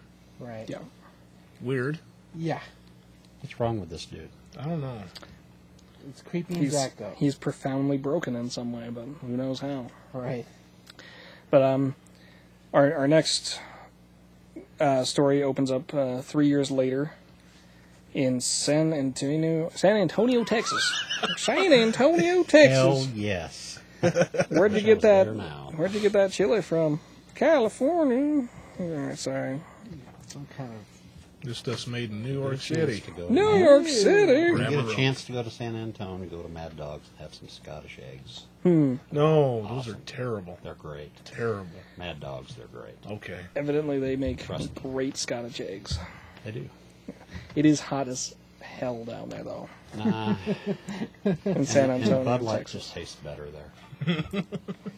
There you go. It's at a different level, Well, they do have the state seal on their bottles. right? They're proud. But either way, um, the scene settles on this African American guy, and he's got his Beretta to his forehead, and he's like working up the, the courage, I guess, to kill himself. Daryl And- Waltrip gave us some instructions on how to get to the hotel. Go You ahead. stop it. and then the phone rings, and it stops him, and he's basically like, "Man, I almost, I almost did it this time." but he answers the phone, and it winds up being uh, one of the characters that we saw earlier on with the SWAT unit, and he's basically telling him he's got to get himself out to Oregon. That they found, um, He's figured They it out. figured and it he's figured it out. He's evidently been investigating something, and this black guy here is uh, like his colleague on it. And uh, we kind of see from where he's at, he's in some old cemetery. And he's trying to convince the guy to come down there and that this will give him some kind of closure or something. In the end, he winds up convincing him to come down to San Antonio and, uh, or not San Antonio, I'm sorry. Buckaroo. Yes, Buckaroo, Oregon. And uh, when he gets there, of course, it's like pouring rain. And uh, he has this address to go to. And it's some kind of a. Some kind of like an old. Some kind of like old shop called the Murder Mansion. No. The murder store? I think it is Murder Store, yeah. I Yes, the head kept is in the way. expected Captain Spaulding to come walking out of Yeah. there. Out of the Murder Store? Yeah. Knock, knock. But, Those uh, are tiny. we get some flashbacks to him in the police precinct where he evidently beat a guy probably half to death, if not to death, in an interrogation room. And that's the reason he was going to kill himself. It's quite possible. He was, Yeah, in, he was in a lot of trouble. Mm-hmm. yeah he's he's kind of lost it. He's he's got a little bit of Luther in him. What I'm thinking. No, dude. Yeah, a little bit. He's not nearly as classy as Luther. Mm-hmm. Yeah, we'll see. Well, we don't know that Time yet. will out. We- tell. We don't know that yet. But uh, he winds up having this uh, kind of punk rock girl who comes over and is talking to him a little bit, and she's like wondering who wh- what he is in town. Is he a reporter or is he a? Oh no, that was the that was the cop later. who Does that isn't it? No, 'Cause that's- Those are the only two that come around here. There you yeah. go. She's like, she, she asks him which, which, which, it's raining, and she, him and her are the two the few people outside. And she basically asks him if he's a cop or if she's a reporter because they're the only people that come to this town. And yeah, And I guess there, there was a little thing I missed there beforehand, which is that he's like nervously kind of chewing on his fingernails when she comes walking up, and she's like, "You don't, you shouldn't do that in Buckaroo." Yeah, make people nervous. Yeah. And uh, like halfway through their conversation, this bee lands on the back of his neck and tries to sting him. Hmm. that's, yeah, that's things. Yeah. And he like uh, slaps the bee, and he's like, "What the heck's going on? How's there a bee out in this rain?" And we find out there's evidently like a honey farm somewhere nearby there. And so she's like, "Ah, it's starting to slow down on the rain," so she like puts away her umbrella. And he decides from there to go check out the murder door store with its killer deals. As he comes in there, he's like wandering around, and there's nobody in there. And he finds this kind of crazy mask, kind of sitting by the counter. And this guy like grabs his shoulder from behind, like gets up real close to him. He's like, "Howdy!" Like he's all groping on him You and know stuff. How huge it's weird. that would be if they really had a place like that. Mm-hmm. A How murder much store? money that would make. That's how messed up people are. It's possible.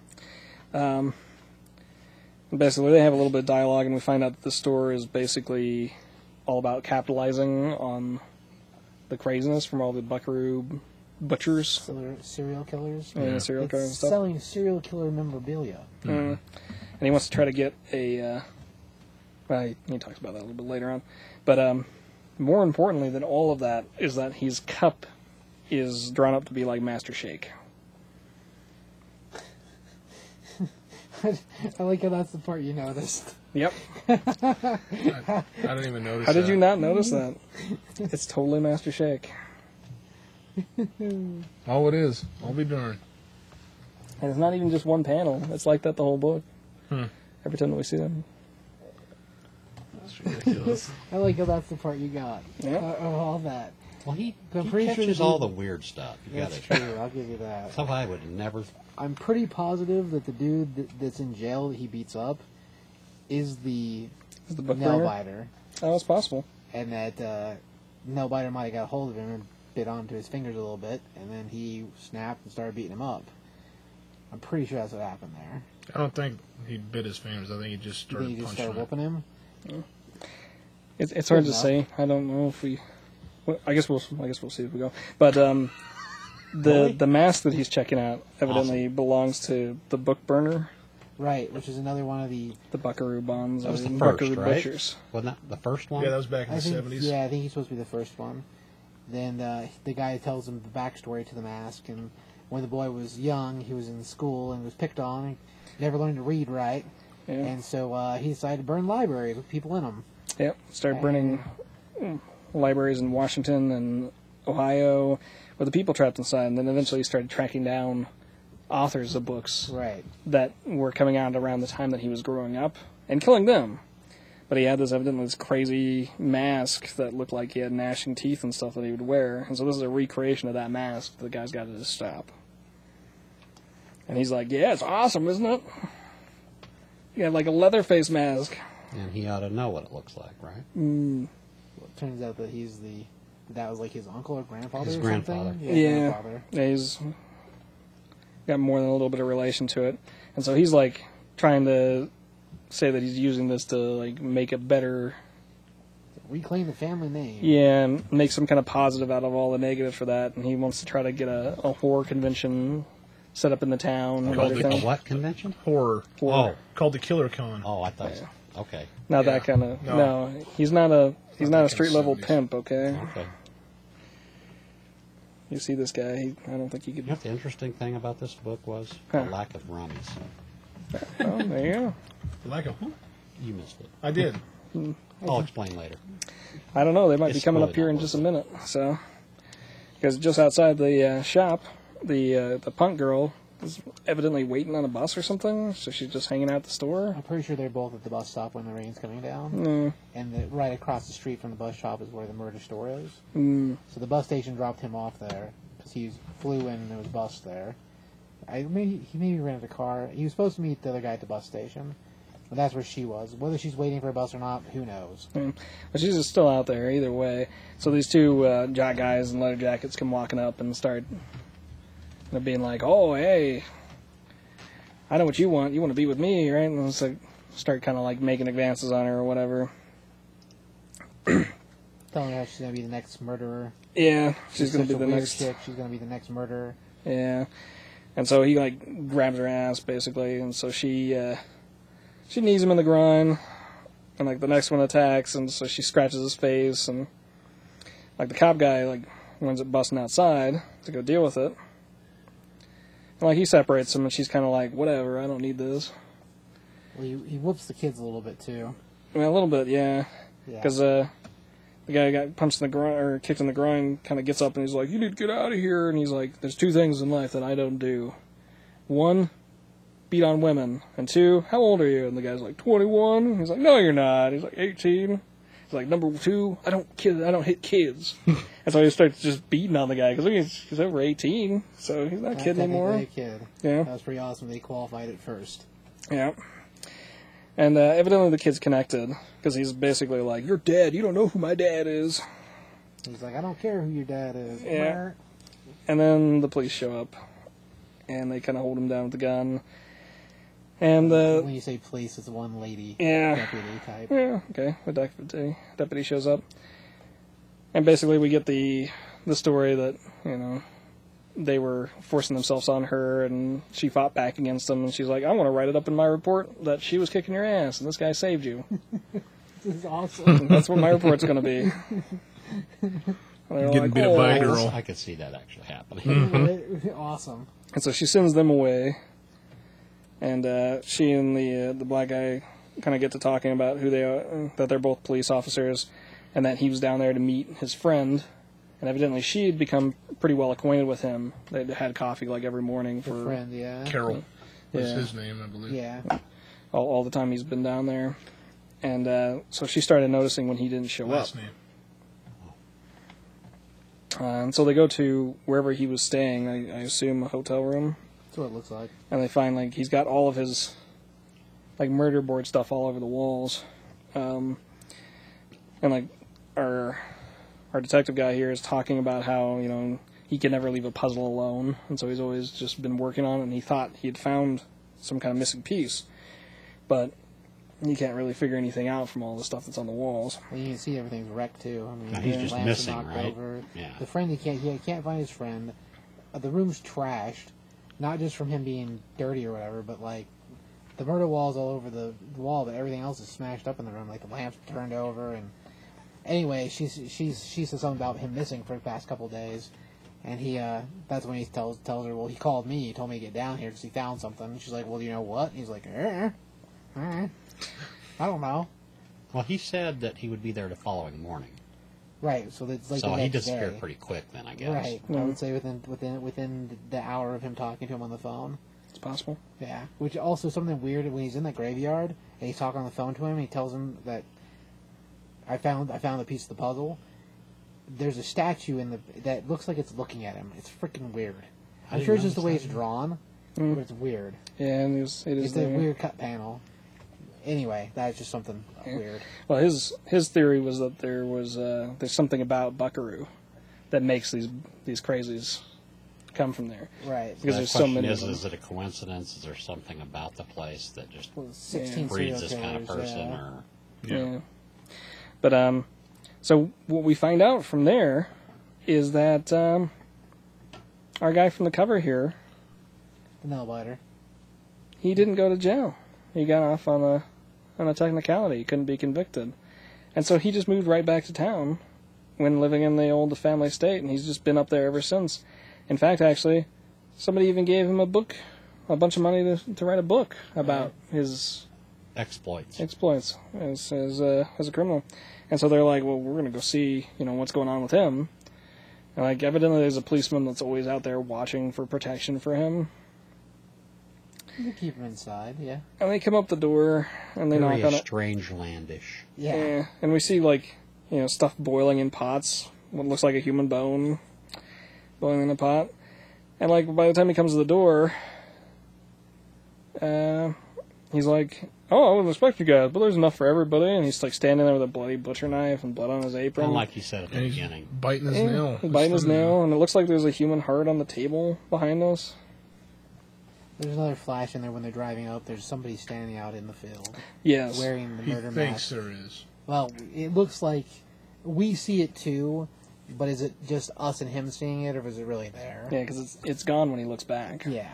So It's one of those jump Jeepers out and get you. creepers. Yeah. So I'm pretty sure whatever it is is there. But ultimately, I'm pretty sure the reason why Nailbiter's in the house and why he didn't get arrested or why he didn't go to prison is Is because of because he got roughed up by did you the say cop. nail biters in the house? What? What? Yeah.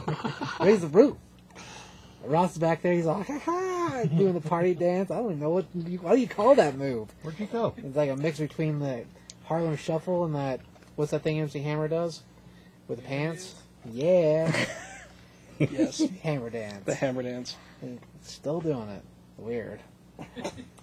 yeah, I'm pretty sure that's why he's why he's not why he didn't get convicted is because of the assault in the precinct. I'm pretty sure that's what the deal is. And so the reason our guy feels so bad is because huh, he basically let this murderer get away with it by beating the hell out of him. And I'm pretty sure that's where all of his sorrow comes from in the first place. Yeah, it's very possible.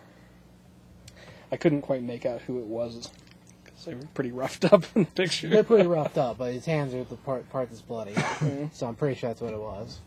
Anyway, uh, Mr. Mike, score book go. You know, I actually I really enjoyed it. That's a that's an interesting premise. The art was pretty cool. Uh, this dude is twisted, Right. so it might be interesting to see where this goes. Um, looks like he uh, this is this is an ongoing, right? Uh, at this point, yes, I don't know how it could stay that way, but He could well by the appearance of the first issue, he could probably take this as far as he wants. probably. Um, I, I go to three and a half. I don't know, I guess we have 13 buckaroos still that we can talk about. And We more only talked coming, about two. supposedly.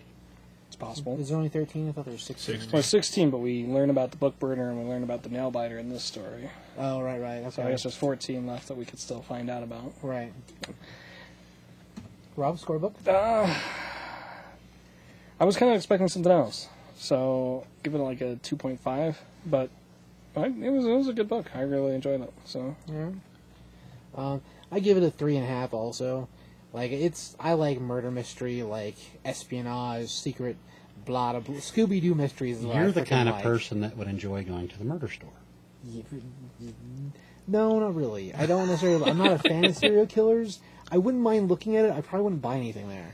So I'd be like one of the, yeah, I'd be like people I hate, pretty much, because I like to look at all the, the stuff, and I wouldn't really buy They anything. have to say that this particular weird. book, uh, all the new image number one's coming out, this one does is gonna kind of stand out. Mm-hmm. Yeah, no, it was good. I, I, as far as like stories are concerned, like the whole connection to him and the nail biter and this, why all these serial killers come from the same place and now his friend's missing. It's like, I don't know. It would be an awesome show. Hmm. Awesome. We'll see what Luther does. We'll see what Luther does. Curtis, score? Well, I normally don't like these kind of books, but on a whim, I decided, hey, let's check this out. Right. I'm glad I did because it's there's a lot to it. So many stories that could be told right now. I'll give it a three and a half. Hmm. I enjoyed it. Mr. Ross? It looked really, really crazy. I'll give it a three, just on that alone.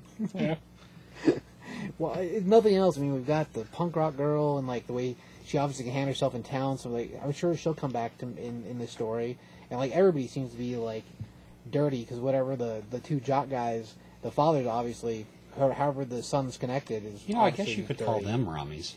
Ma- Yeah, that's what Rob was saying. you and your man. All right. Uh, For- so if you get a chance, what? For some reason, have you ever seen a movie called The Town That Dreaded Sundown? huh? It's got a, it's like a slasher flick. It reminded me of this with that mask. Really? Is it is it like a B movie or is No, It, it's it was made in the seventies. is this like your Mandroid show? No, that one's badass. This one's okay.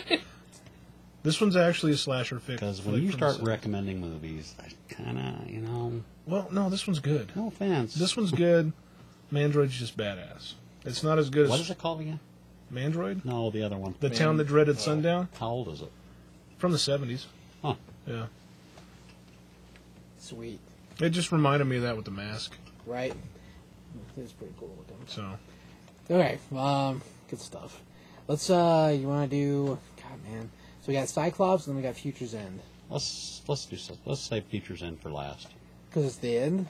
Dun, dun, dun. Mm. Let's make Ross wait. Womp womp I'm not womp. going anywhere anyway. you, you are Sunday. Oh, okay, so Cyclops number one. Cyclops number one. Uh, we open with a really cool splash page, really, but um, it's kind of a heavy dose of Cyclops' past, I guess. Why don't you uh, tell us who's writing this? Oh, Greg Rucka. That's a big deal. yeah, Greg Rucker. I never thought he'd come back. Why?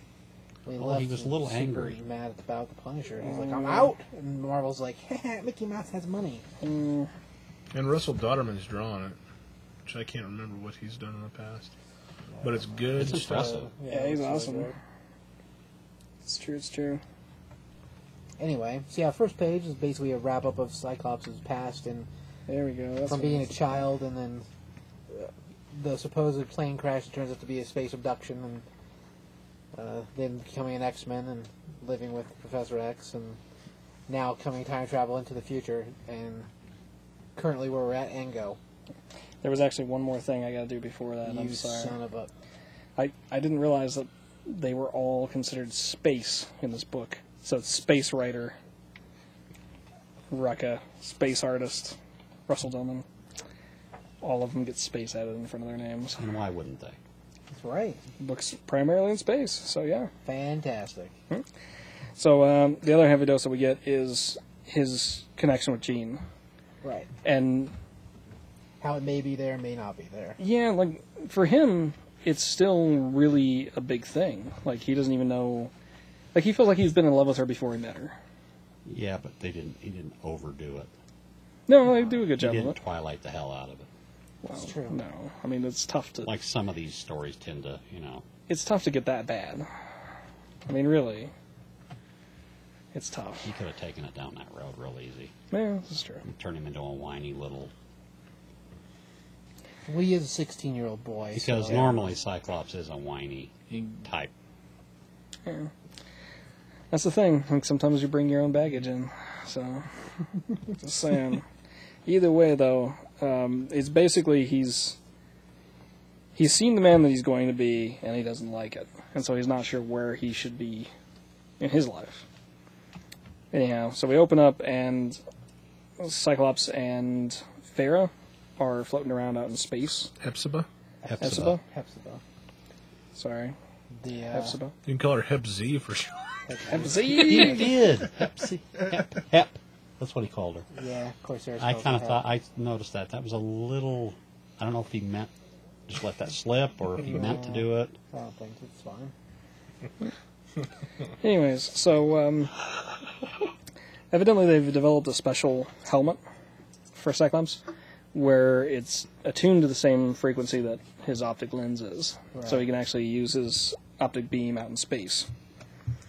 And so Hepzibah's kind of teaching him how to work in zero G.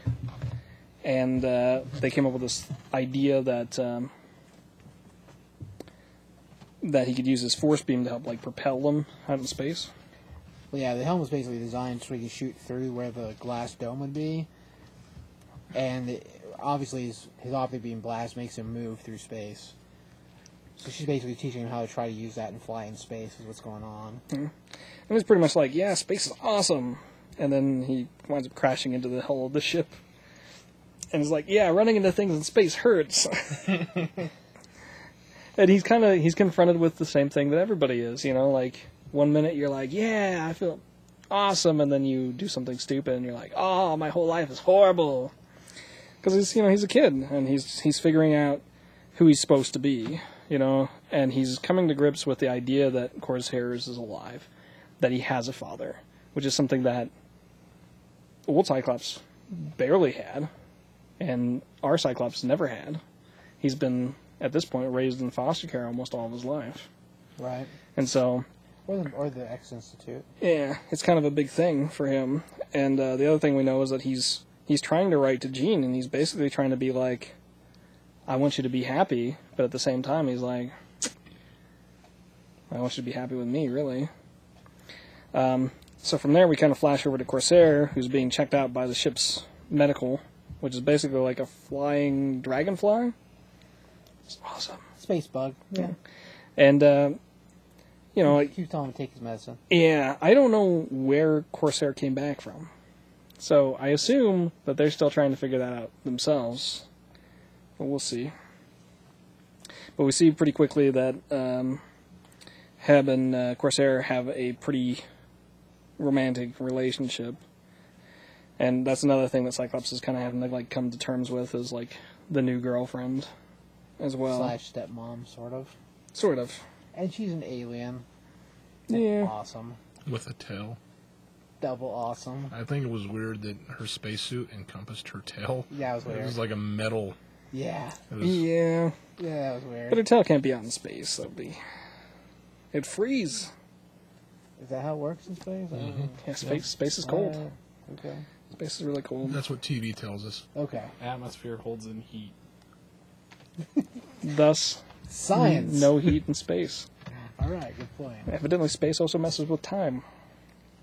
Apparently, Anyhow, Atmosphere doesn't hold in time. Wait. I maybe I was expecting another science quote, but that didn't come there. it's possible the gravitation of the planet controls time. Maybe Anyhow, rotation of the planet controls time. Is that possible?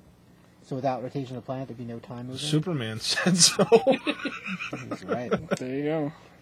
Anyways, how can you fight that logic? Ah. All right, so Cyclops goes back to trying to like write his letter, and uh, Chowd. Chode. Joe, Chode. Yeah, Chode's uh, little pet thing comes in, and he's kind of just like, you know, talking to it. And he's like, "Oh man, you know, if you could just tell me the meaning of like how to how to find love and how that works," and it like speaks this little crazy language or whatever. And Chode comes walking in, and he's basically like, "Oh, I wouldn't take his advice. He's a pretty wily one." Doesn't say anything. He gets to keep petting him. Yeah. And so like runs up him and gets on his shoulder and he's like, "Yeah, I wasn't really talking to it because I don't understand it at all." And Chad's like, "Yeah, no, neither do I. Awesome. I just, I just make it up." Like a really little Chewbacca. It's kind of like a cat. And like they, yeah, a little bit. That's what I would go with. So they have a little conversation about stuff, and then uh, the distress alarm comes off, and like Chad's like, "Oh, we gotta get to battle stations," and so like he and Cyclops run to the deck, and Cyclops basically going like, This is so weird that I just do this. That's like battle stations and I'm running to go fight. This seems like it's such a strange situation for my life to be in. No idea what I'm supposed to be doing, but I'm just running like I know what's going on. Yep. And uh, the ship's being attacked by a group of Bardoon mm-hmm. spaceships. Bardoon spaceships. Just the one, I think. But dude, Yeah. And so uh, they kind of have a little space battle there for a minute. Their shields weren't quite working out, but uh, they wound up getting the upper hand and take out the Badoon ship. They managed to knock out its engine core for a little while.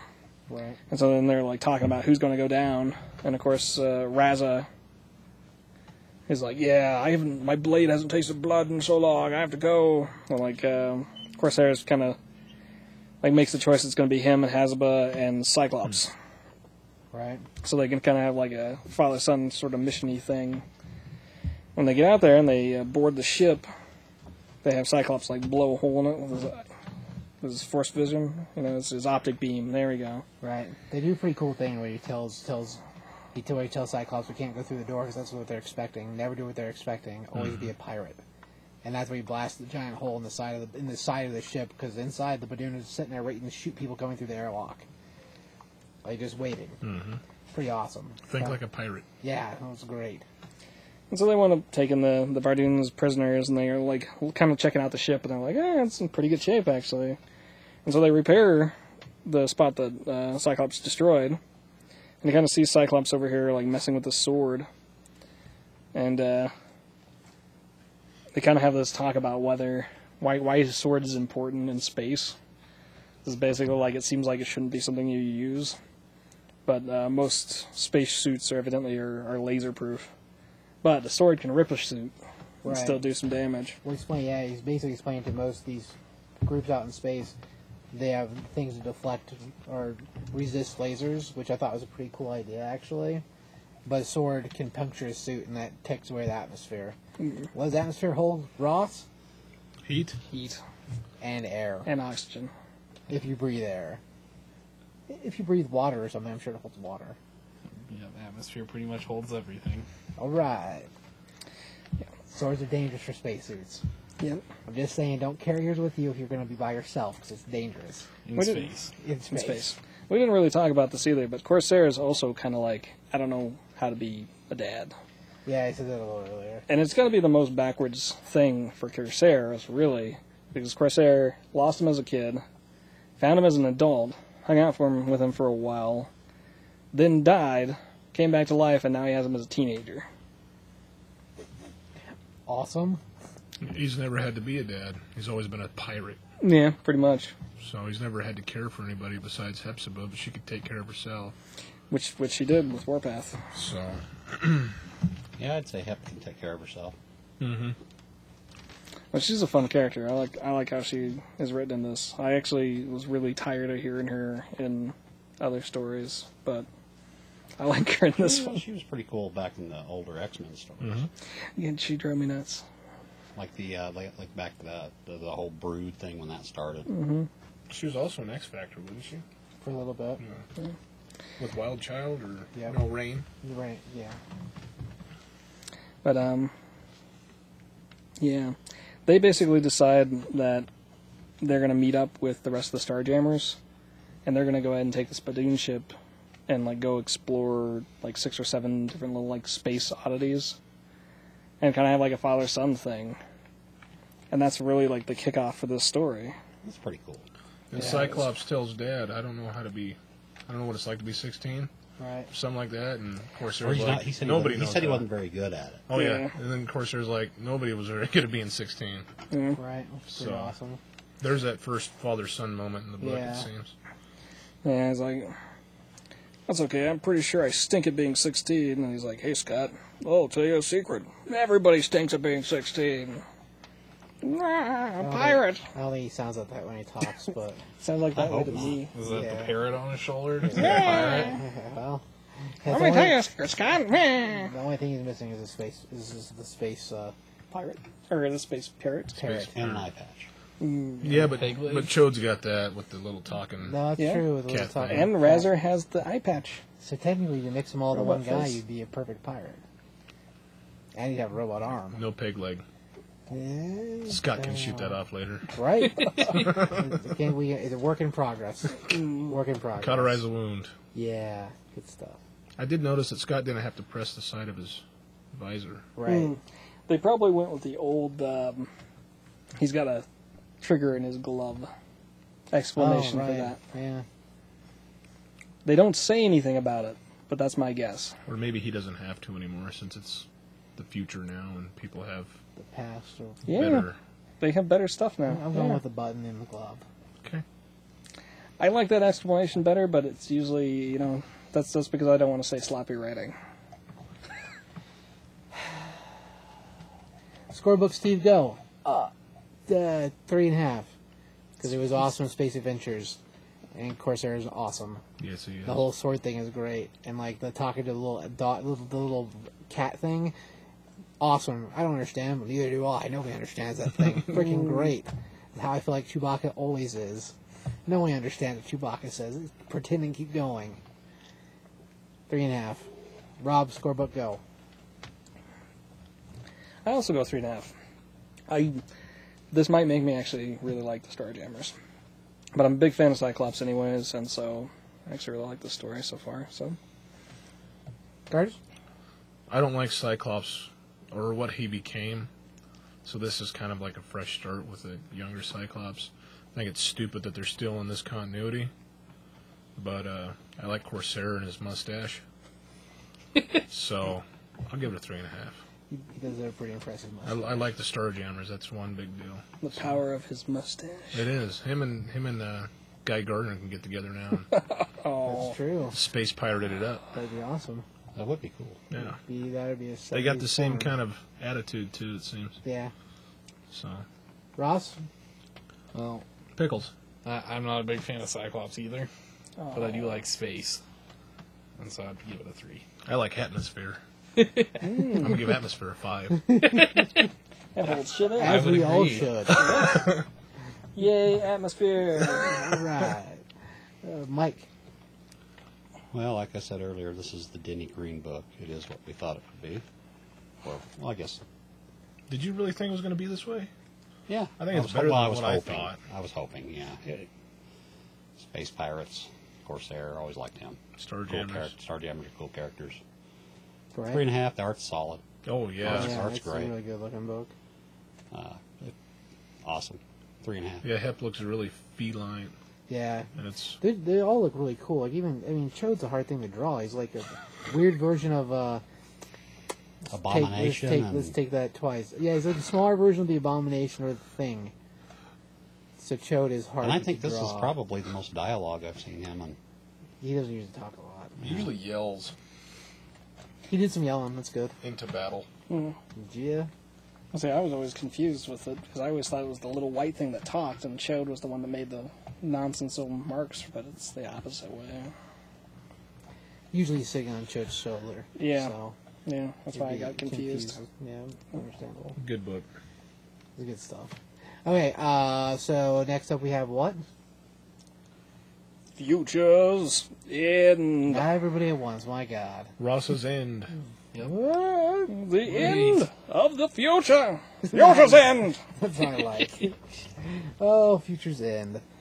oh, man. Which, if you were if you were lucky enough to pick up a copy of it on Free Comic Day, the real kickoff was zero, Right. and of course, it's it's a weekly book, so hopefully you've gotten the chance to get it. If you're going to get on board, get on board now because it is going to be pretty big this year. Yeah, I, I agree with that. If, p- p- random people are already saying, oh, it's the next Blackest Night. I don't, I don't know if I go that far yeah, I yet. don't think I'd go that far. Oh, We're either. not that far into it. Um, real brief for the zero issue because it really is like a full issue. Yeah. Pretty much the only stuff you really need to get out of it that you don't get in issue one would be that in the future everything's gone to hell, everything's getting taken over by robot things. The people who wrote or drew this don't like John Stewart very much. He gets Army of Darkness. No, Evil Deaded. Yeah. He gets Evil Deaded. Full on swallow your soul. Yeah, man, his neck is so messed up in that. And um, Bruce Wayne Batman was going to travel back in time to try to fix the problem. loses his arm and is dying, and so Terry McGinnis is the only other choice. And he goes back in time, and now we're at issue zero, uh, end number one start. There, there is actually one or two more things that I throw in there. Ah, I wouldn't go. I'm, I'm going to anyways, though. There's a big one that. Oh, Dang it, did I skip one of them? Go on. Two of the big things was uh, one, this OMAC thing uh, was worked on by both Mr. Terrific and Bruce Wayne as like his master keeping eye on the world Brother strategy. Brother Eye. yeah. Brother Eye. Hmm?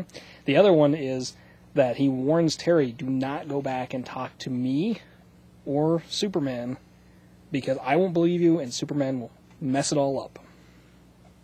Is that what you were going to say, Ross? No, not at all. Go ahead. The, exactly. the, the big thing was Frankenstein has Black Canary's face in him. Oh, man, how did I forget that? That's true. Did, Oh. you, did you notice he also has Hawkman's arm? Uh uh Yep. That's awesome. He's got Hawkman's arm with the Imp metal on it. Man, how did I forget that? That's so crazy. Yeah. And then, uh. yeah. I forgot the other part now, so never mind. Oh, I remember. Okay. Bruce Wayne, the OMAC part, goes all the way back to Justice League International Annual, right before it ended. Oh, right. It Man, is. that's digging deep. It is. It is now. Yeah. Okay, that's it. But um, yeah. So we go from there and we jump back in time, so that none of that stuff happens yet. Hopefully, n- none of it ever. I don't know, that John Stewart thing. That the, that's all, it's, all, it's crazy. It is crazy. Oh, my God. Black Canary's face inside of Also crazy. yeah, Man, how did I forget that over the John Stewart thing? They're both crazy. yeah. Oh, my God. They are. Anyhow, um, he was supposed to have gone back to the beginning of the whole OMAC situation, but the time travel device was calibrated for Bruce, not for Terry, and so it didn't get him back to where he was supposed to be. He's roughly five years before our, our current continuity, but the OMAX has already started spreading, so he's going to have to start to uh, to find a way to stop it in progress. Is it? I don't. I could be wrong. I think it's actually five years after current DC continuity. That's what he said. Oh, okay. Yeah, where Terry's landed is five years in the future for normal continuity. Yeah, it says five years from now, so yeah. Yeah. Right. And then for his continuity is God only knows how far in the past. Twenty-five. Boom. There you go. Twenty- I don't think that's true, but okay. Yeah, because the OMAC thing is thirty years in the future. Oh, you're right. Dude, math is awesome. So is the atmosphere. Yes. Where's your Yes. lab coat, sir? Go get it out of the car. Jack, Jack chewed it up. Oh, dang Man, it. that's messed up. Um, That was general disappointment. when Terry was sent back, there was uh, one of these OMAC things that was clinging to him, Right. and it seemed deactivated, but uh, we'll see. We find out pretty quickly that uh, Terry has a AI program with him that's Alfred. It's spelled out as Alfred. And uh, yeah, so he's kind of communicating with him, letting him kind of do some of the research of what's going on in the world, getting him up to speed.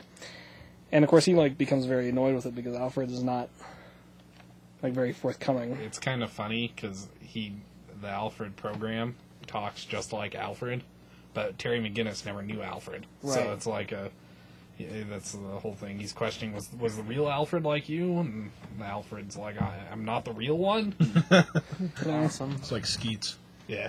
A little bit, a little bit. But like he's kind of got like a snarky attitude, and he's like, "Oh, is this really you, or is this something Bruce put in?" And he's like, "Well, Bruce made me, so."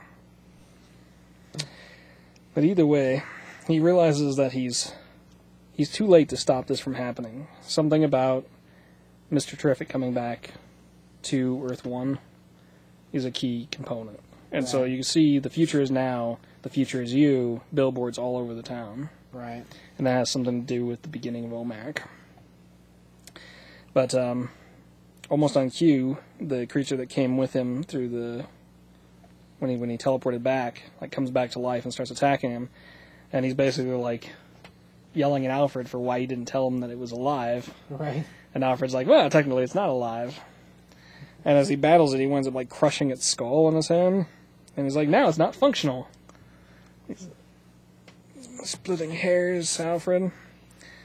Uh, the whole time that this is going on, we have somebody who's inside one of these buildings that's watching Terry fight against this, um, Crazy cyborg death machine. yeah, this OMAC Yeah. thing.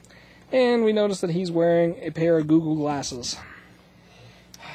Which, just in case you haven't already known this, so that we can spread this around, there's a term for people who wear the Google glasses Awesome.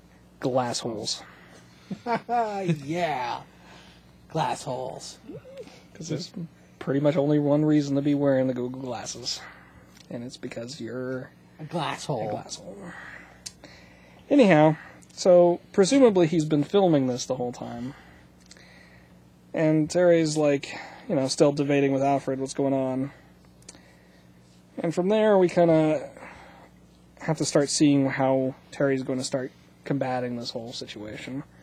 So we flash from here to Stormwatch's headquarters that exists somewhere in the Rift, so in between different realities Right. and we see that Jonathan Hawkmore has taken over the leader of the Stormwatch, and we have the Midnighter and Apollo, but they're like the Midnighter and Apollo from the alternate universe. And uh, we notice that a couple new members of the team, which is uh, Frankenstein's, um, One of the agents of Shade. yeah, gosh, what's her name now? The the she's like the black creature from the Black Lagoon. Yeah, like, well, they call her the mermaid in that. There you go. And then we also have Hawkman. That's kind of working around that. And the- for those people who don't know, Stormwatch is supposed to be a organization that watches in secret for alien invasions on Earth. So, They used to be the authority. yes. Yeah. but they somehow have their whole ship ripped out of this subspace. And no sooner can they say, we can't have that happen, because that doesn't make any damn sense, does the uh, engineer get infected by this, uh, this computer mind that basically starts taking over the ship. Right. Which is super crazy considering.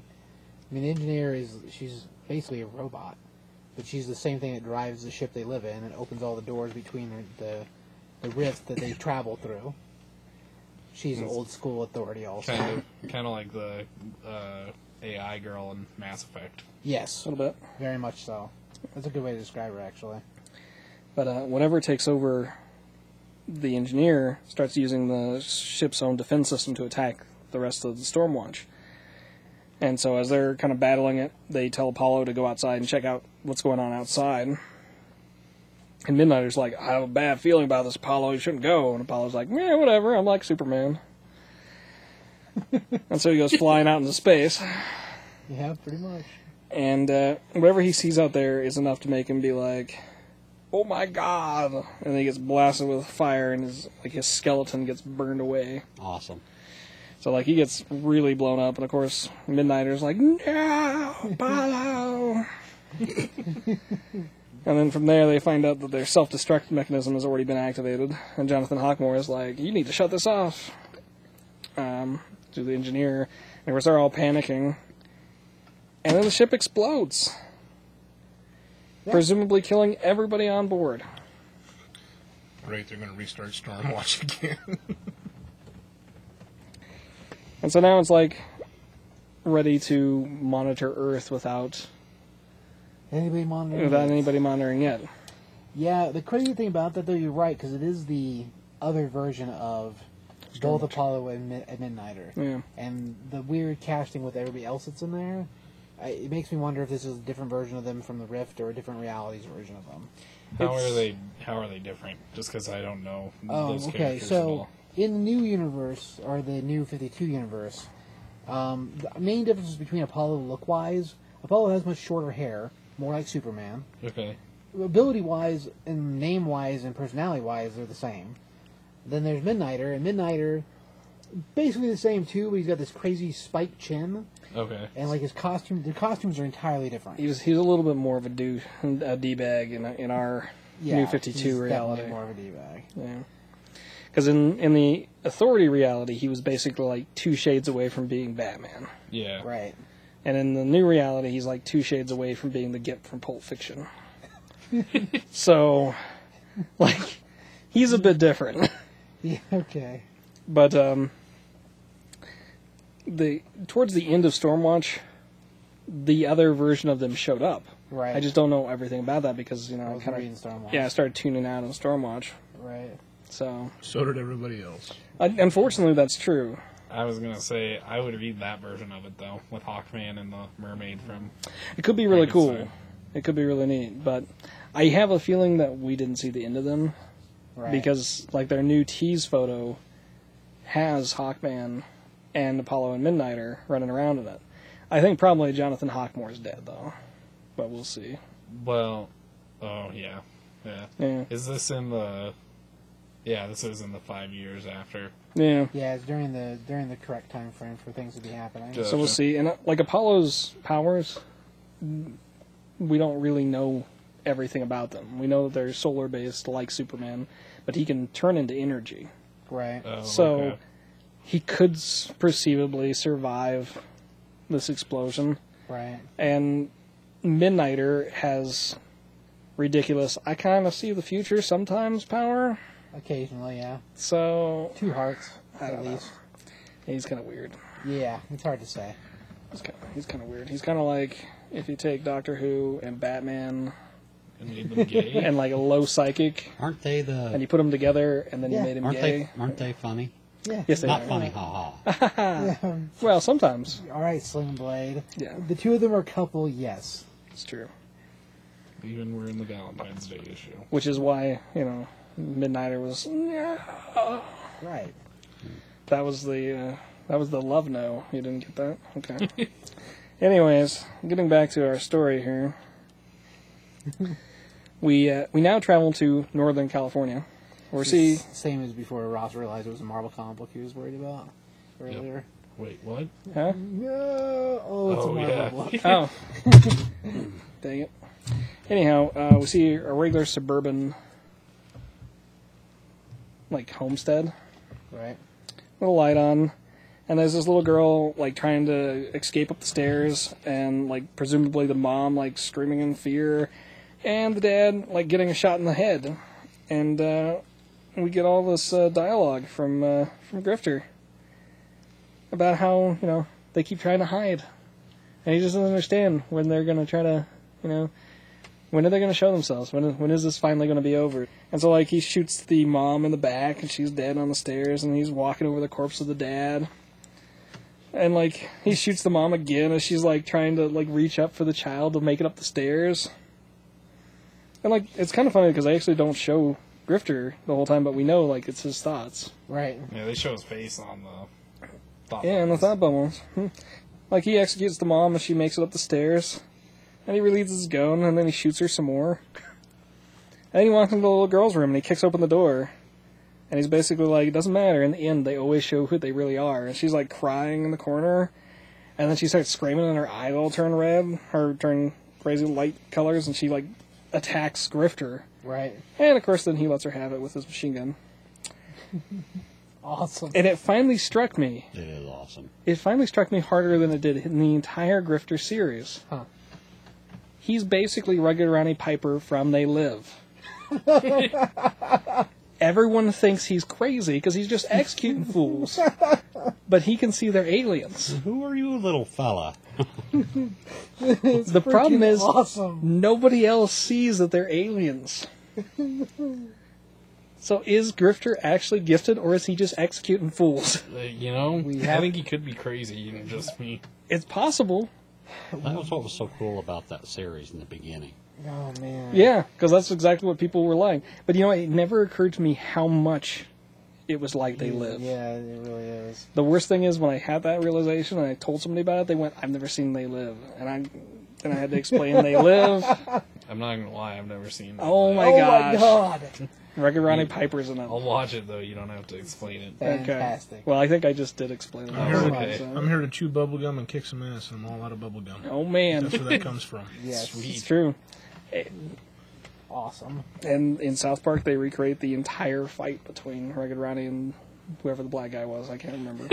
And he was always, always pissed off the whole movie. Rugged Ronnie? No, Oh, the yeah. black guy was Both always of in a them. Both of them. foul mood. Well, if you had an alien invasion and only you could see it, and you're He killing was mad fools before he left and figured right, that out. Yeah. All right. It may have been a hot day. I get I get pretty mad on a hot day. Sure. All right. So then from there we jump over to New York City. Why not? Yeah. And uh, we have uh, we have Jason trying to get a hold of Ronnie, and he's like complaining that he, you know, why can't you ever answer your phone? And he comes running into this like kind of like uh, like it's a clothes store Yeah. on this like strip mall area. In the background, if you look, you can see you know the Mr. Terrific sign. Right. But um, he like is talking to the lady behind the counter about like where the heck Ronnie is, and like we wind up finding out that he's like gone into the storage cabinet with this other clerk. And so he like runs around the counter and comes barging in, and of course Ronnie's like, "What the hell are you doing, Jason?" And Jason's like, "Why don't you answer your phone?" And he's like, "Duh." Because there's this girl with her shirt off in front of me. And so they have like a little fight there for a minute, and she's basically like, "You guys are weird. I'm out." And so uh, Jason basically tells him you know, why he's come to find him, which is that Green Arrow had called for him, and that evidently after the war, which we don't know what war they're talking about yet. Right. Like Green Arrow sponsored them to be a part of the Justice League. And Ronnie's basically like, I didn't sign on to be a superhero 24 7. And he's like, Well, when Green Arrow calls, we're going to go. And so they form into. Or actually, I think Jason forces him to form into um, Firestorm. I think And so. they take off for Seattle. And by the time they get out there, like, Seattle's. There's like a chunk of it that's just in flame. They kind of start rescuing people. And of course, you know, one of the people that he rescues is kind of a hot lady. And Jason's like the whole time, like, why are you slacking off? Why are you slacking off? You know, are you really going to be a hero or what are you going to do? And it's not until like he saves the girl that he's like, hey, it's going. Now you want to be a hero, Right. you know? Um, and they I'm start. sure the war they're talking about is the Trinity War. I'm pretty sure. I think so too, but I'm not positive. Yeah. on it. You- you- Don't quote me, I guess, but I'm pretty sure that's what it is. It's possible, you know. Um, I mean, by this point, everything that happens in Forever Evil would be old Over. Mm-hmm. old news, yeah. So, I don't This know. book, like The Flash, has already passed May. Well, this is well past May. Yeah. Whatever. Go on. anyhow, um, they start realizing that there's people that are trapped under the debris. And as they kind of clear away the debris, we find Green Arrow. And uh, he looks pretty dead. He also looks pretty awesome with his. He's uh, got a full beard, man, so he does look awesome, but he does look very dead. Yeah, he looks like old Green Arrow. Yeah. And of course, though, Green, you know, Firestorm just calls that out, like, oh my god, Green Arrow is dead. But, like, he didn't check for pulse or anything. Now, He might still be alive. I kind of doubt it, though. It's really funny to me though that this is in this book and they just showed that robot chicken on TV where Green Arrow dies and Batman throws a fit at his funeral and he's in his own funeral in the background. Yep. right. Okay, because he doesn't ever die. Well, Yeah. even talks about it. Yeah. Yeah. But, uh, Oh, basically like Jason's like blaming him like he died because of you because you were jacking around instead of you know answering your phone. get it together, Ronnie. Mm. You're So- a sissy. Is he? We do know also from Zero that somehow OMAC is using Firestorm to power itself That's true. because Grifter and uh, Amethyst were going to take out Firestorm. Right. Forgot about that. Damn, Firestorm's always a problem.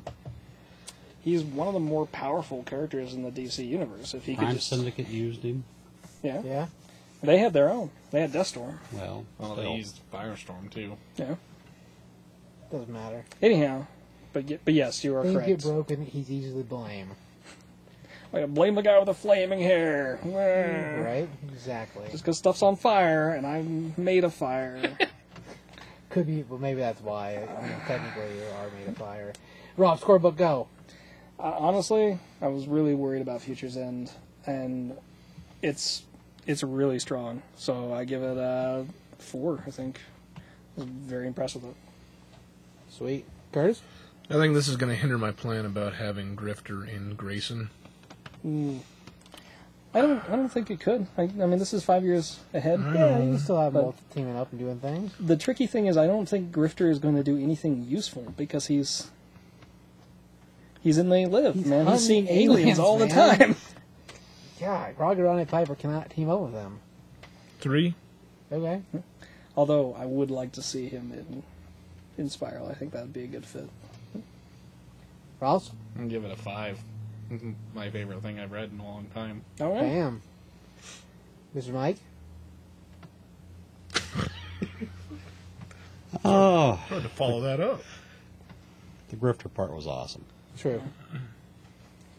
I think I may have enjoyed Zero a little more, but uh, I give it a three and a half. It's pretty cool. I, th- I think as long as they don't like decide they're going to try to kill somebody every episode or every issue, I'll, I'll be fine with it. Like, I think the more they kill, the less legitimate the story becomes. But like I, I liked it. I mean, it's pretty. It's pretty awesome. And I like that Grifter isn't like blah blah blah. I'm the chosen one. Neo stuff. Yeah, I think all that stuff got dropped with the with the with the He's lake just build, And we'll they see. living it up. Yeah. which is awesome. Um, I give it a four also. Like, it, was, it was pretty strong. I mean, as far as books are concerned, I don't know. I like time travel, future blowy up things. So, and they live is awesome. So, like the idea, he's tracking a family through the house, just murdering the hell out of them. Yeah. And by any normal account, it'd be crazy. I think Because- it'll probably end up making Age of Ultron look like a walk in the park. Well, but Age of Ultron. That's another apocalyptic future thing. It's a different thing. Yeah, it's not. It's not hard. I mean, It's different, different thing. yeah, Age of Ultron was you just. It was weak. I'm sorry. yeah, it was. It started out okay. And it's The end cool. is a little weak. it's cool if everybody likes it, you know. But I, I think it was, I think it was a missed opportunity. It could have been fantastic. But I'm really excited to see how Batman Beyond will work because I think that pretty much everyone's gonna view him as a villain when he gets there Hells because yeah. he can't talk to anyone or anything, and, yeah. Right. and he's gonna be trying to stop people. And Well, yeah, yeah. And I mean, n- not not being able to work with, with Batman Superman. That's a that's a big detriment to him. But he's right. Like Bruce is exactly right on that he would not believe him, no matter what he said. He wouldn't be able to take it at face value. And they actually kind of mentioned that Superman disappeared in 0 and then comes back as you know Krabatron yeah, It's robot. crazy. But Oh my um, god, crazy. I, I see what he means. With it. See- I, I see what he means with it. It's almost like a funny Bruce like downing Superman just because he can, even though it's like his last moment of being alive. yeah, awesome. this is true. One more put down before I die. That's what he gets. I like how afterwards he's like, "Well, Terry, either you went back in time to fix things, or you melted." Yeah. Pretty awesome. Which was his concern, and Terry kept being like, "Don't say the or part, then. You just time traveled." He's like, "Or I melted." I'm like, "No." It's pretty awesome. the part of zero was great. yeah, zero's zero's really good. Uh, This is one of those things where if you didn't get the the free comic day one, you did kind of miss out a big deal. So Happens. yeah, yeah, that's true. Um, okay, so question from the audience, or question from write-in thing. Yeah, When this you need to is, read, when you need to read that, this is also from Ghost Punch, right? but um, so we'll we'll try to read it as it's written. We'll see how badly I screw that up. Congratulations! The comic book company of your choice has given you carte blanche to take any existing comic title and change it in any way, shape, or form. You may take characters, selecting or genre, or sorry, setting or genre from another book and transfer them to your new book. They will they don't have to be characters that currently have books either. The only rule is the title has to fit. Should I do the example? Yes, please. Okay. I.e., the Fantastic Four still has to have four people in it. Or Doctor Strange still has to have a guy called Strange in it for the thing to. s Though Strange may be a college professor slash archaeologist. Have fun with it. If you're not clear enough, please ask me about If it's not Sorry. clear enough, please ask. Yeah. I'm pretty sure I get it. Like con- concept-wise, it's a, it's a cool idea. could be Like I basically like how he turned Doctor Strange into Indiana Jones. That's what I was thinking too. Freaking awesome. That's Doctor Str- Indiana Jones, Doctor Strange because he's Doctor Jones. Perfect. Good stuff. I like. Would he be they Doctor might- Strange Jones? Hmm? No, he'd just be Doctor Strange, but he'd be it, like Indiana Jones, magic and whatnot. That's what Indiana Jones is supposed to be, not freaking aliens. Well, it's loosely connected to the the Crystal Skull, so. Whatever, Rob. But I, I'm far more interested in the idea that the crystal skulls could be computers from the future than that they are somehow alien skulls that are crystally and Stupid. yes. I like the idea of being computers. That's a good idea. Mm. Good idea. Do you want to uh, go over Craig's first? Uh, Craig's is freaking huge. He wrote a whole freaking page. Ross, you got an idea? You got, you got something? No? May- Maybe after you get this through here. All right. Either that or Curtis reads it. One, one of the two of you. Curtis? I can read it. Give, give it to Curtis. Okay, this is Craig's Fantastic Four Hoopla du jour. Hoopla does your. So he gives a setting, a Jules Ver- Vernian steampunk type Victorian age where the four heroes can plumb the wonders of Atlantis or match wits with Sherlock Holmes as agents of the government, forging a new reputation for a young, daring country. The four members Professor Strange, a con man who may or may not use magic and debunks charlatans and other snake oil salesmen, nefarious scoundrel. The Thing, or, not to his face, the Beast, brilliant scientist and inventor trapped in the super strong body of a giant ape, Reed Richards, is feared for his hideous looks and nearly uncontrollable rages. Invisible Woman, Susan Storm, an adventurous, forward thinking woman of a future age, born to privilege and wealth, scandalously appearing in form fitting costumes, and spy. Robot Man, the shape shifting, malcontent robot. Man seems to know more than he reveals, pilots the airship. And the kicker? The team is based out of Latveria, loyal agents of Victor Von Doom, even running missions against S.H.I.E.L.D. E Victor probably saw other universes where the team beat him time after time and created this version specifically to aid him and torment Richards in making Latveria as awesome as it is. To the whole world, he is the scary man in an iron mask. To his countrymen, the unmasked benevolent benefactor, humanitarian. So Craig actually put a lot of thought into that, That's awesome. and I wonder if he's thought about this before because I'm going to say yes. yeah. And then we also have you want to read the other one? I- You might as No, well. that's- You that's might not as well. A real idea. Let's call this one Wolf Cop. All right. Wolf Cop is a m- wolf who is a cop, but no one notices he is a wolf. Eating donuts and coffee till it's time to kick ass with superior wolf abilities.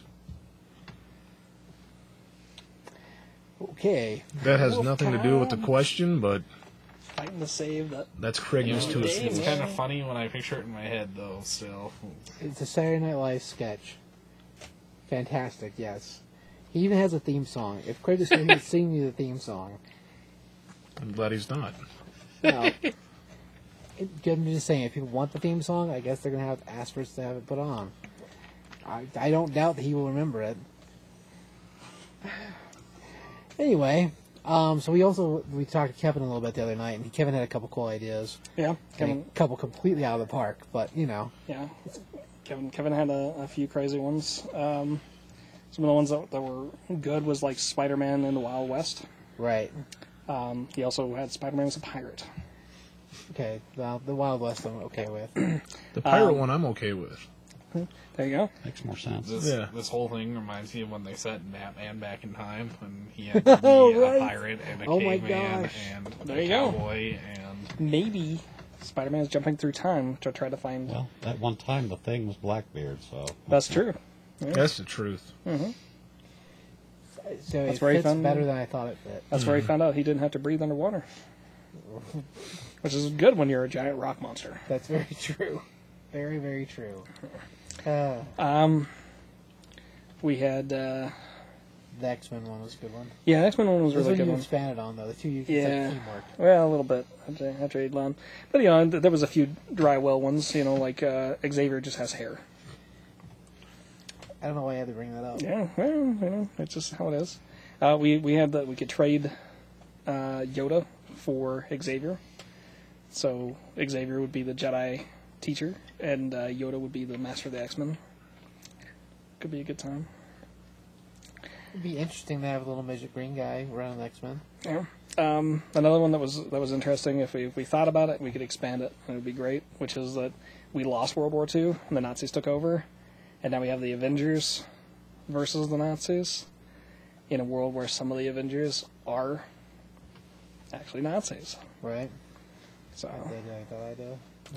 uh, but yeah, the other one was the uh, taking the X Men and putting them in the medieval era. So we have like a Camelot with the X Men. So we have like um, Cyclops as King Arthur and um, Jean Grey is Maiden is Guinevere. Yes, is Maid Marian from Robin Hood because there's some stuff going on there. no, uh, Good job, and uh, Guinevere. Yeah. Dulcinea is the girl from Three Musketeers. Oh man. And so then we have uh, Xavier as uh, as uh, Merlin, right? and then we were talking about having uh, what Wolverine as Lancelot, Lancelot or, or Galahad. possibly Galahad. Lancelot makes sense for the whole Jean Grey thing. It's true. Galahad makes sense for the So, not dying thing. Like you could you could build it out, Maybe he's make both. it work out. Maybe. Yeah, that's true. I was thinking Galahad could be could be Deadpool. Yeah, it's also a good one. That- Yeah, it'd be good. And then, and then I'm sure there's one of them that had like great armor for Colossus or whatever. Right. So, so we can you could figure that out. I guess if you really want to go down and dirty, you could have um, what um, Morgana as Xavier's uh, sister. Oh Shoot, man. What's, that, what's the lady's I name? hate What's her. her and I can't name? remember it now. Dang it. I know who you're talking about. Right. I don't know Yeah, her Cassandra name either. Nova. There yeah. you go. Man. Give the guy a cookie. So Don't act like you don't know. it could be built out. It could be a good time. I didn't know that was Magneto's sister. Not Magneto. It's Xavier. Xavier. I don't. Yeah, I knew that. I They're didn't- both I bald, didn't know Curtis. she even had a sister. Yeah. It's Grant. You can thank Grant Morris for that. Yeah, it's from the new X Men era. It's Black leather costumes. it's kind of Guys. bad news. Yeah. She looks kind of like a mummy. Hmm. I've got one. Okay, Roscoe. What if Batman was literally Man Bat? Like, what if they were the same, like a werewolf type Batman and turned into a bat at night? There you go. Yeah. Damn, Pretty good alright. times, yeah. There, there was another one that uh, that Kevin came up with, which is that uh, Krypton never explodes, and so Superman his pals just become space pirates.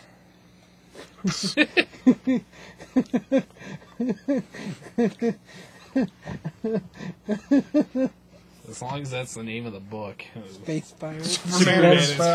pals, space pirates. I don't see why not. It'd be tricky because you'd have to put the dots on the paper, and everybody would want to read it fast. What is a Superman and his pals space pirates?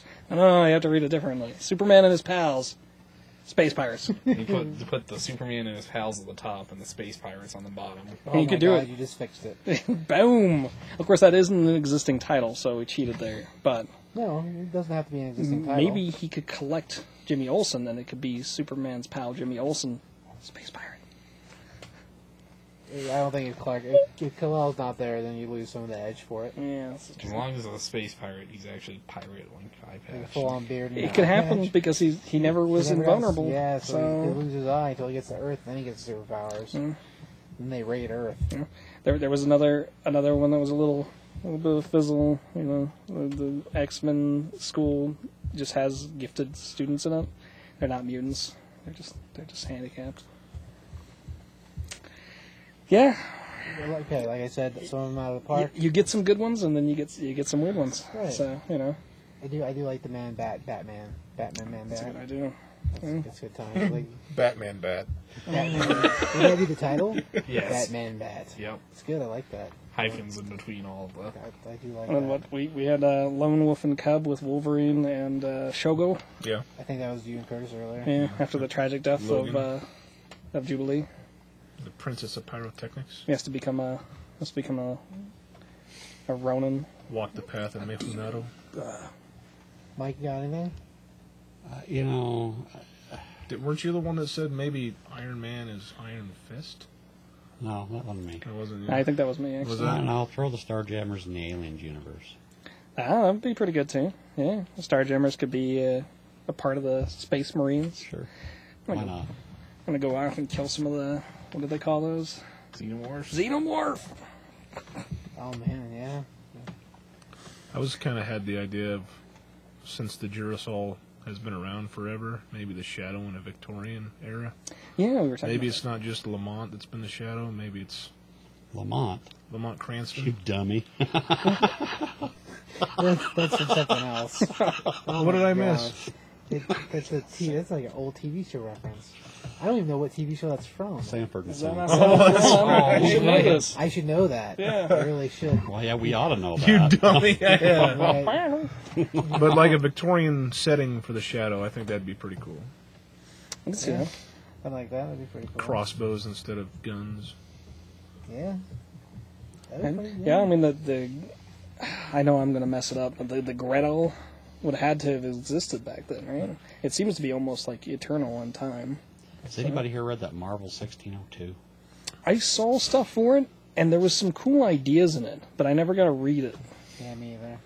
It's like I, I know one of the things that came out of that was that um, the Green Goblin was like a wealthy businessman, but he was also kind of a little bit of a shady pirate, and uh, he looked normal until his first encounter with Spider-Man, where he got peppered with um, splinters from a boat, like from a like a cannon, and his face got all like weird and bulgy, and so that's where he became Infected. the Green somehow. Goblin. Yeah, that 16 was some weird stuff in it. There was some good stuff and there was some bad stuff, so that was a cool you thing. could take the DC Frankenstein and throw him back in the Revolutionary War. Unbelievable. That'd be pretty cool. Oh, uh, there was And actually- the, and the Creature Commandos. There you go. There was another good one uh, from from uh, shoot Brandon as well, which was um, I think it was like a dynamic duo, and it was Daredevil and Nightwing crossing over together. That'd be kinda They cool. kind of like fight the same way. Right. The whole the whole question kind of reminds me of the when Stay did the Stanley rewrites DC, Oh, right, yeah. and he yeah. had like Aquaman that was actually made of water. the Right, whole yeah, time, yeah. and That is, that is very similar to the. Yeah, okay. Was I it- can- yeah, that's similar. I don't remember most of them, but it was like Is that. any of and that then, any like, good? You know, I honestly don't remember. I never checked any of it out, unfortunately. I never read it. I just heard the ideas. And Yeah. Like uh, Flash had hummingbird DNA in him. Yeah, So- I read a couple of them, and they. I don't know. They didn't. I don't. I, just- I don't honestly remember if they were good or not. Like I, I remember them being things, and I was like, "That's cool," and then that's all I remember about it, which is terrible because you think I'd remember that better, but I don't. I know I never got to read them. I remember. I remember amalgam comics a lot easier, a lot better. I think I Yeah. read a lot more of those. That's a very similar idea too. sort of yeah. Yeah. The whole mix between DC and Marvel, and then out comes stuff. Dark Claw. Holy crap, man! Can we make sp- oh a speed demon? Ho- This is perfect for that. A mix between Flash and Xavier. No, a speed demon, man. N- No, Now it was Flash and Ghost Rider. Flash and Ghost Rider, man. Maybe a little bit of Something they Adrian. really did. I just want that book to come back. 'cause That was freaking Didn't awesome. they mix was Lobo and awesome. Howard the Duck too? They did. That was foolish. Oh, Love Never of the mind. Duck. Lobo the Duck. Foolish. it sounds Speed awesome Demon? to me, but Speed demon, awesome. When you seen You it, stop. it wasn't very good. Speed demon was great. yeah. It was awesome. The Super Soldier, eh. yeah. Yeah, it was a I little. remember the, the Dark Claw one was okay. Dark Yeah. Claw was okay story wise. I don't think that um, most of those wouldn't survive on their own is a thing. But can I can I make mine be Speed Demon? Because that's what I want. I want Speed Demon. That's that's what I But want. he's already there. At one at one point, That's like it's like Jay's. I was it's Wolverine and Jubilee okay, just together. yeah, that's all right. all right. So it's not technically okay. Jubilee. No, they weren't combined as one person. They had the fusion names. like Dragon Ball Z. Boom. No, I think they were just hanging out, weren't they? Yeah. It's just like Batman and Robin type style, but with Wolverine and Jubilee. Although, if you think about it, you could do a pretty easy Fantastic Four with Wolverine, Jubilee, Kitty Pride, and Armor. Yeah. Be Wolverine. I, I would call it Wolverine's Angels. Mmm. Boom. I'm sure we could get two more. and We could just make it the Fearless Defenders too. So Fine. X23, we'll throw her in there. Boom. Yeah, it makes it popular because we got both the Wolverines. Yeah. Yeah. Let's see who else. Who else was hanging around Wolverine all the time? I think pretty much what you've said so far, that would be like Jay's book. Oh Yeah, Uh, for nah, sure. I would be a killer book actually. Yeah, that would be good. That'd be really good. Cast wise would be really cool. I mean, the- yeah, that'd be that'd be fun. Be like Charles An- Charlie's Angels, but more girls Mm. and Wolverine. That's why there's Wolverine's Angels. I just like the title. I, Wolverine and the X Men. I'm, I'm still a big Um, fan It's of different. the Superman and his pals, Space Pirates. That's still It's okay. That's that's a good one too. When, when he said it, I was like, really? But now, you know, maybe it's just ridiculous enough to work. That, yeah, that's pretty. That's pretty good. I you know. They might try it if they heard it. Mm. I mean, they tried Vibe. Kryp- Krypton, Krypton didn't No, I don't get think destroyed. it's the so same thing. no, it's not. He was actually a lot better if he'd brought back the original Vive. well, there. There is some news about Vibe. I know we're way past news, but You go Yeah. on, Ross. Vibe is cast in the Flash TV show. Huh. Well, bumps. suck. Yeah, well, hold up. Eh, I don't know if I'll watch it. Hold up. Hold the phone. Now wait a minute. Now if he I'm gonna drag it into the ground. if he comes out and then he starts popping and locking and causing an earthquake, that'd be awesome. He's not. He's gonna be breakdancing on the street. I was Oh, Exactly. gonna say Well, that's breakdance fighting. fine. Can I make Can I make a crossover? Because I want Grifter and the Punisher to run around. together. Oh, that would be awesome. Grifter and the Punisher crossover. And Punisher would be Maybe killing they criminals. live just Grifter and the Punisher, Okay, killing yeah. drug dealers, Yeah, he fighting could, zombies. he could give Frank a set of those glasses. yeah, And he's good to go. yeah. exactly. Now we're gonna go kill Damonites. Why not? Killing aliens is right in the Punisher's backyard. Almo- Almost the same as All he drug got to do is dealers. tell them that they're selling alien smack, and the Punisher will be down. Right, He don't care. that's very true. Not in my hood. No, Right. this is, No. this is in outer space, Frank. My hood too. There was Space Punisher. You know what? It's it's close enough to smell Earth. It's close enough for me to kill you. That'd be a cool one. That'd be, that'd be cool with the two of them hanging out together. Marco Cicchetto writing that or Heck yeah, drawing doing that. art for it. It'd be fantastic, dude. Chichetto is awesome. I might. I would actually might be down with that. That would be, it'd be great. I don't know what you call it. Punisher Grifter, Punisher Grifter. Okay, that works. I'm, I'm on board. the destructive duo. Destructive Hero. Oh, I don't know. It almost sounds like too much of a fun name for the two of them. Yeah, I don't know if you would want to call it World's Man, Final. Death times two. Death times two. Someone's gonna get killed. I'm gonna get you, sucker. Yeah, you, you got it. You got a cameo Perfect. by Shaft in there. Be freaking awesome. Richard Roundtree, Heck yeah. Punisher. We'll throw and the blade Grifter. in there. That's as close as we can get to Shaft. So Well, you know, That'd be cool too. there could Yeah. be alien vampires. We don't know. Maybe they're all alien vampires. Sweet. Oh man, so you think alien vampires are actually Damonites? There's another cross that brings Blade into it. Then the whole time Punisher would be like, I don't like working with Blade. Blade would be like, I don't like working with Punisher. And Grifter's like, I like to shoot fools. Here, put these glasses on. Let's do this. you don't understand. Once you put on the glasses, and Blade's like, I can already see them. They're all aliens. He's like, no, th- those, no, those are just normal people. Not all of them are alien. No. just just some of them. some you of 'em crazy are alien. vampire. can't, can't kill any of them. It, it just you gotta be more discreet. He's like, oh, all right. Put the sword away. And at that point, the grifter would tell him GFY. It's got to end somehow. I mean, at some point, otherwise we just slay the entire world. Ah, perfect. Good times. Good good times. Anything else, No, I'm afraid that's it. Ross? No, I'm good. Maybe Captain Victory in the DC universe. Captain Victory? Yeah, Kirby's. Yeah. Okay. Would he show up as um? I know he's in the space stuff. Yeah. Could we rope him in as a new god? Probably. He looks an awful lot like a new god. It's because Jack Kirby. Yeah. Well, yeah. I think that'd be cool. I thought of a crazy crossover: Okay. the Beast of Burden and Animal Man. Okay. All right. Yeah. I don't think it's that crazy because they're animals. Oh yeah. And He is the animal man.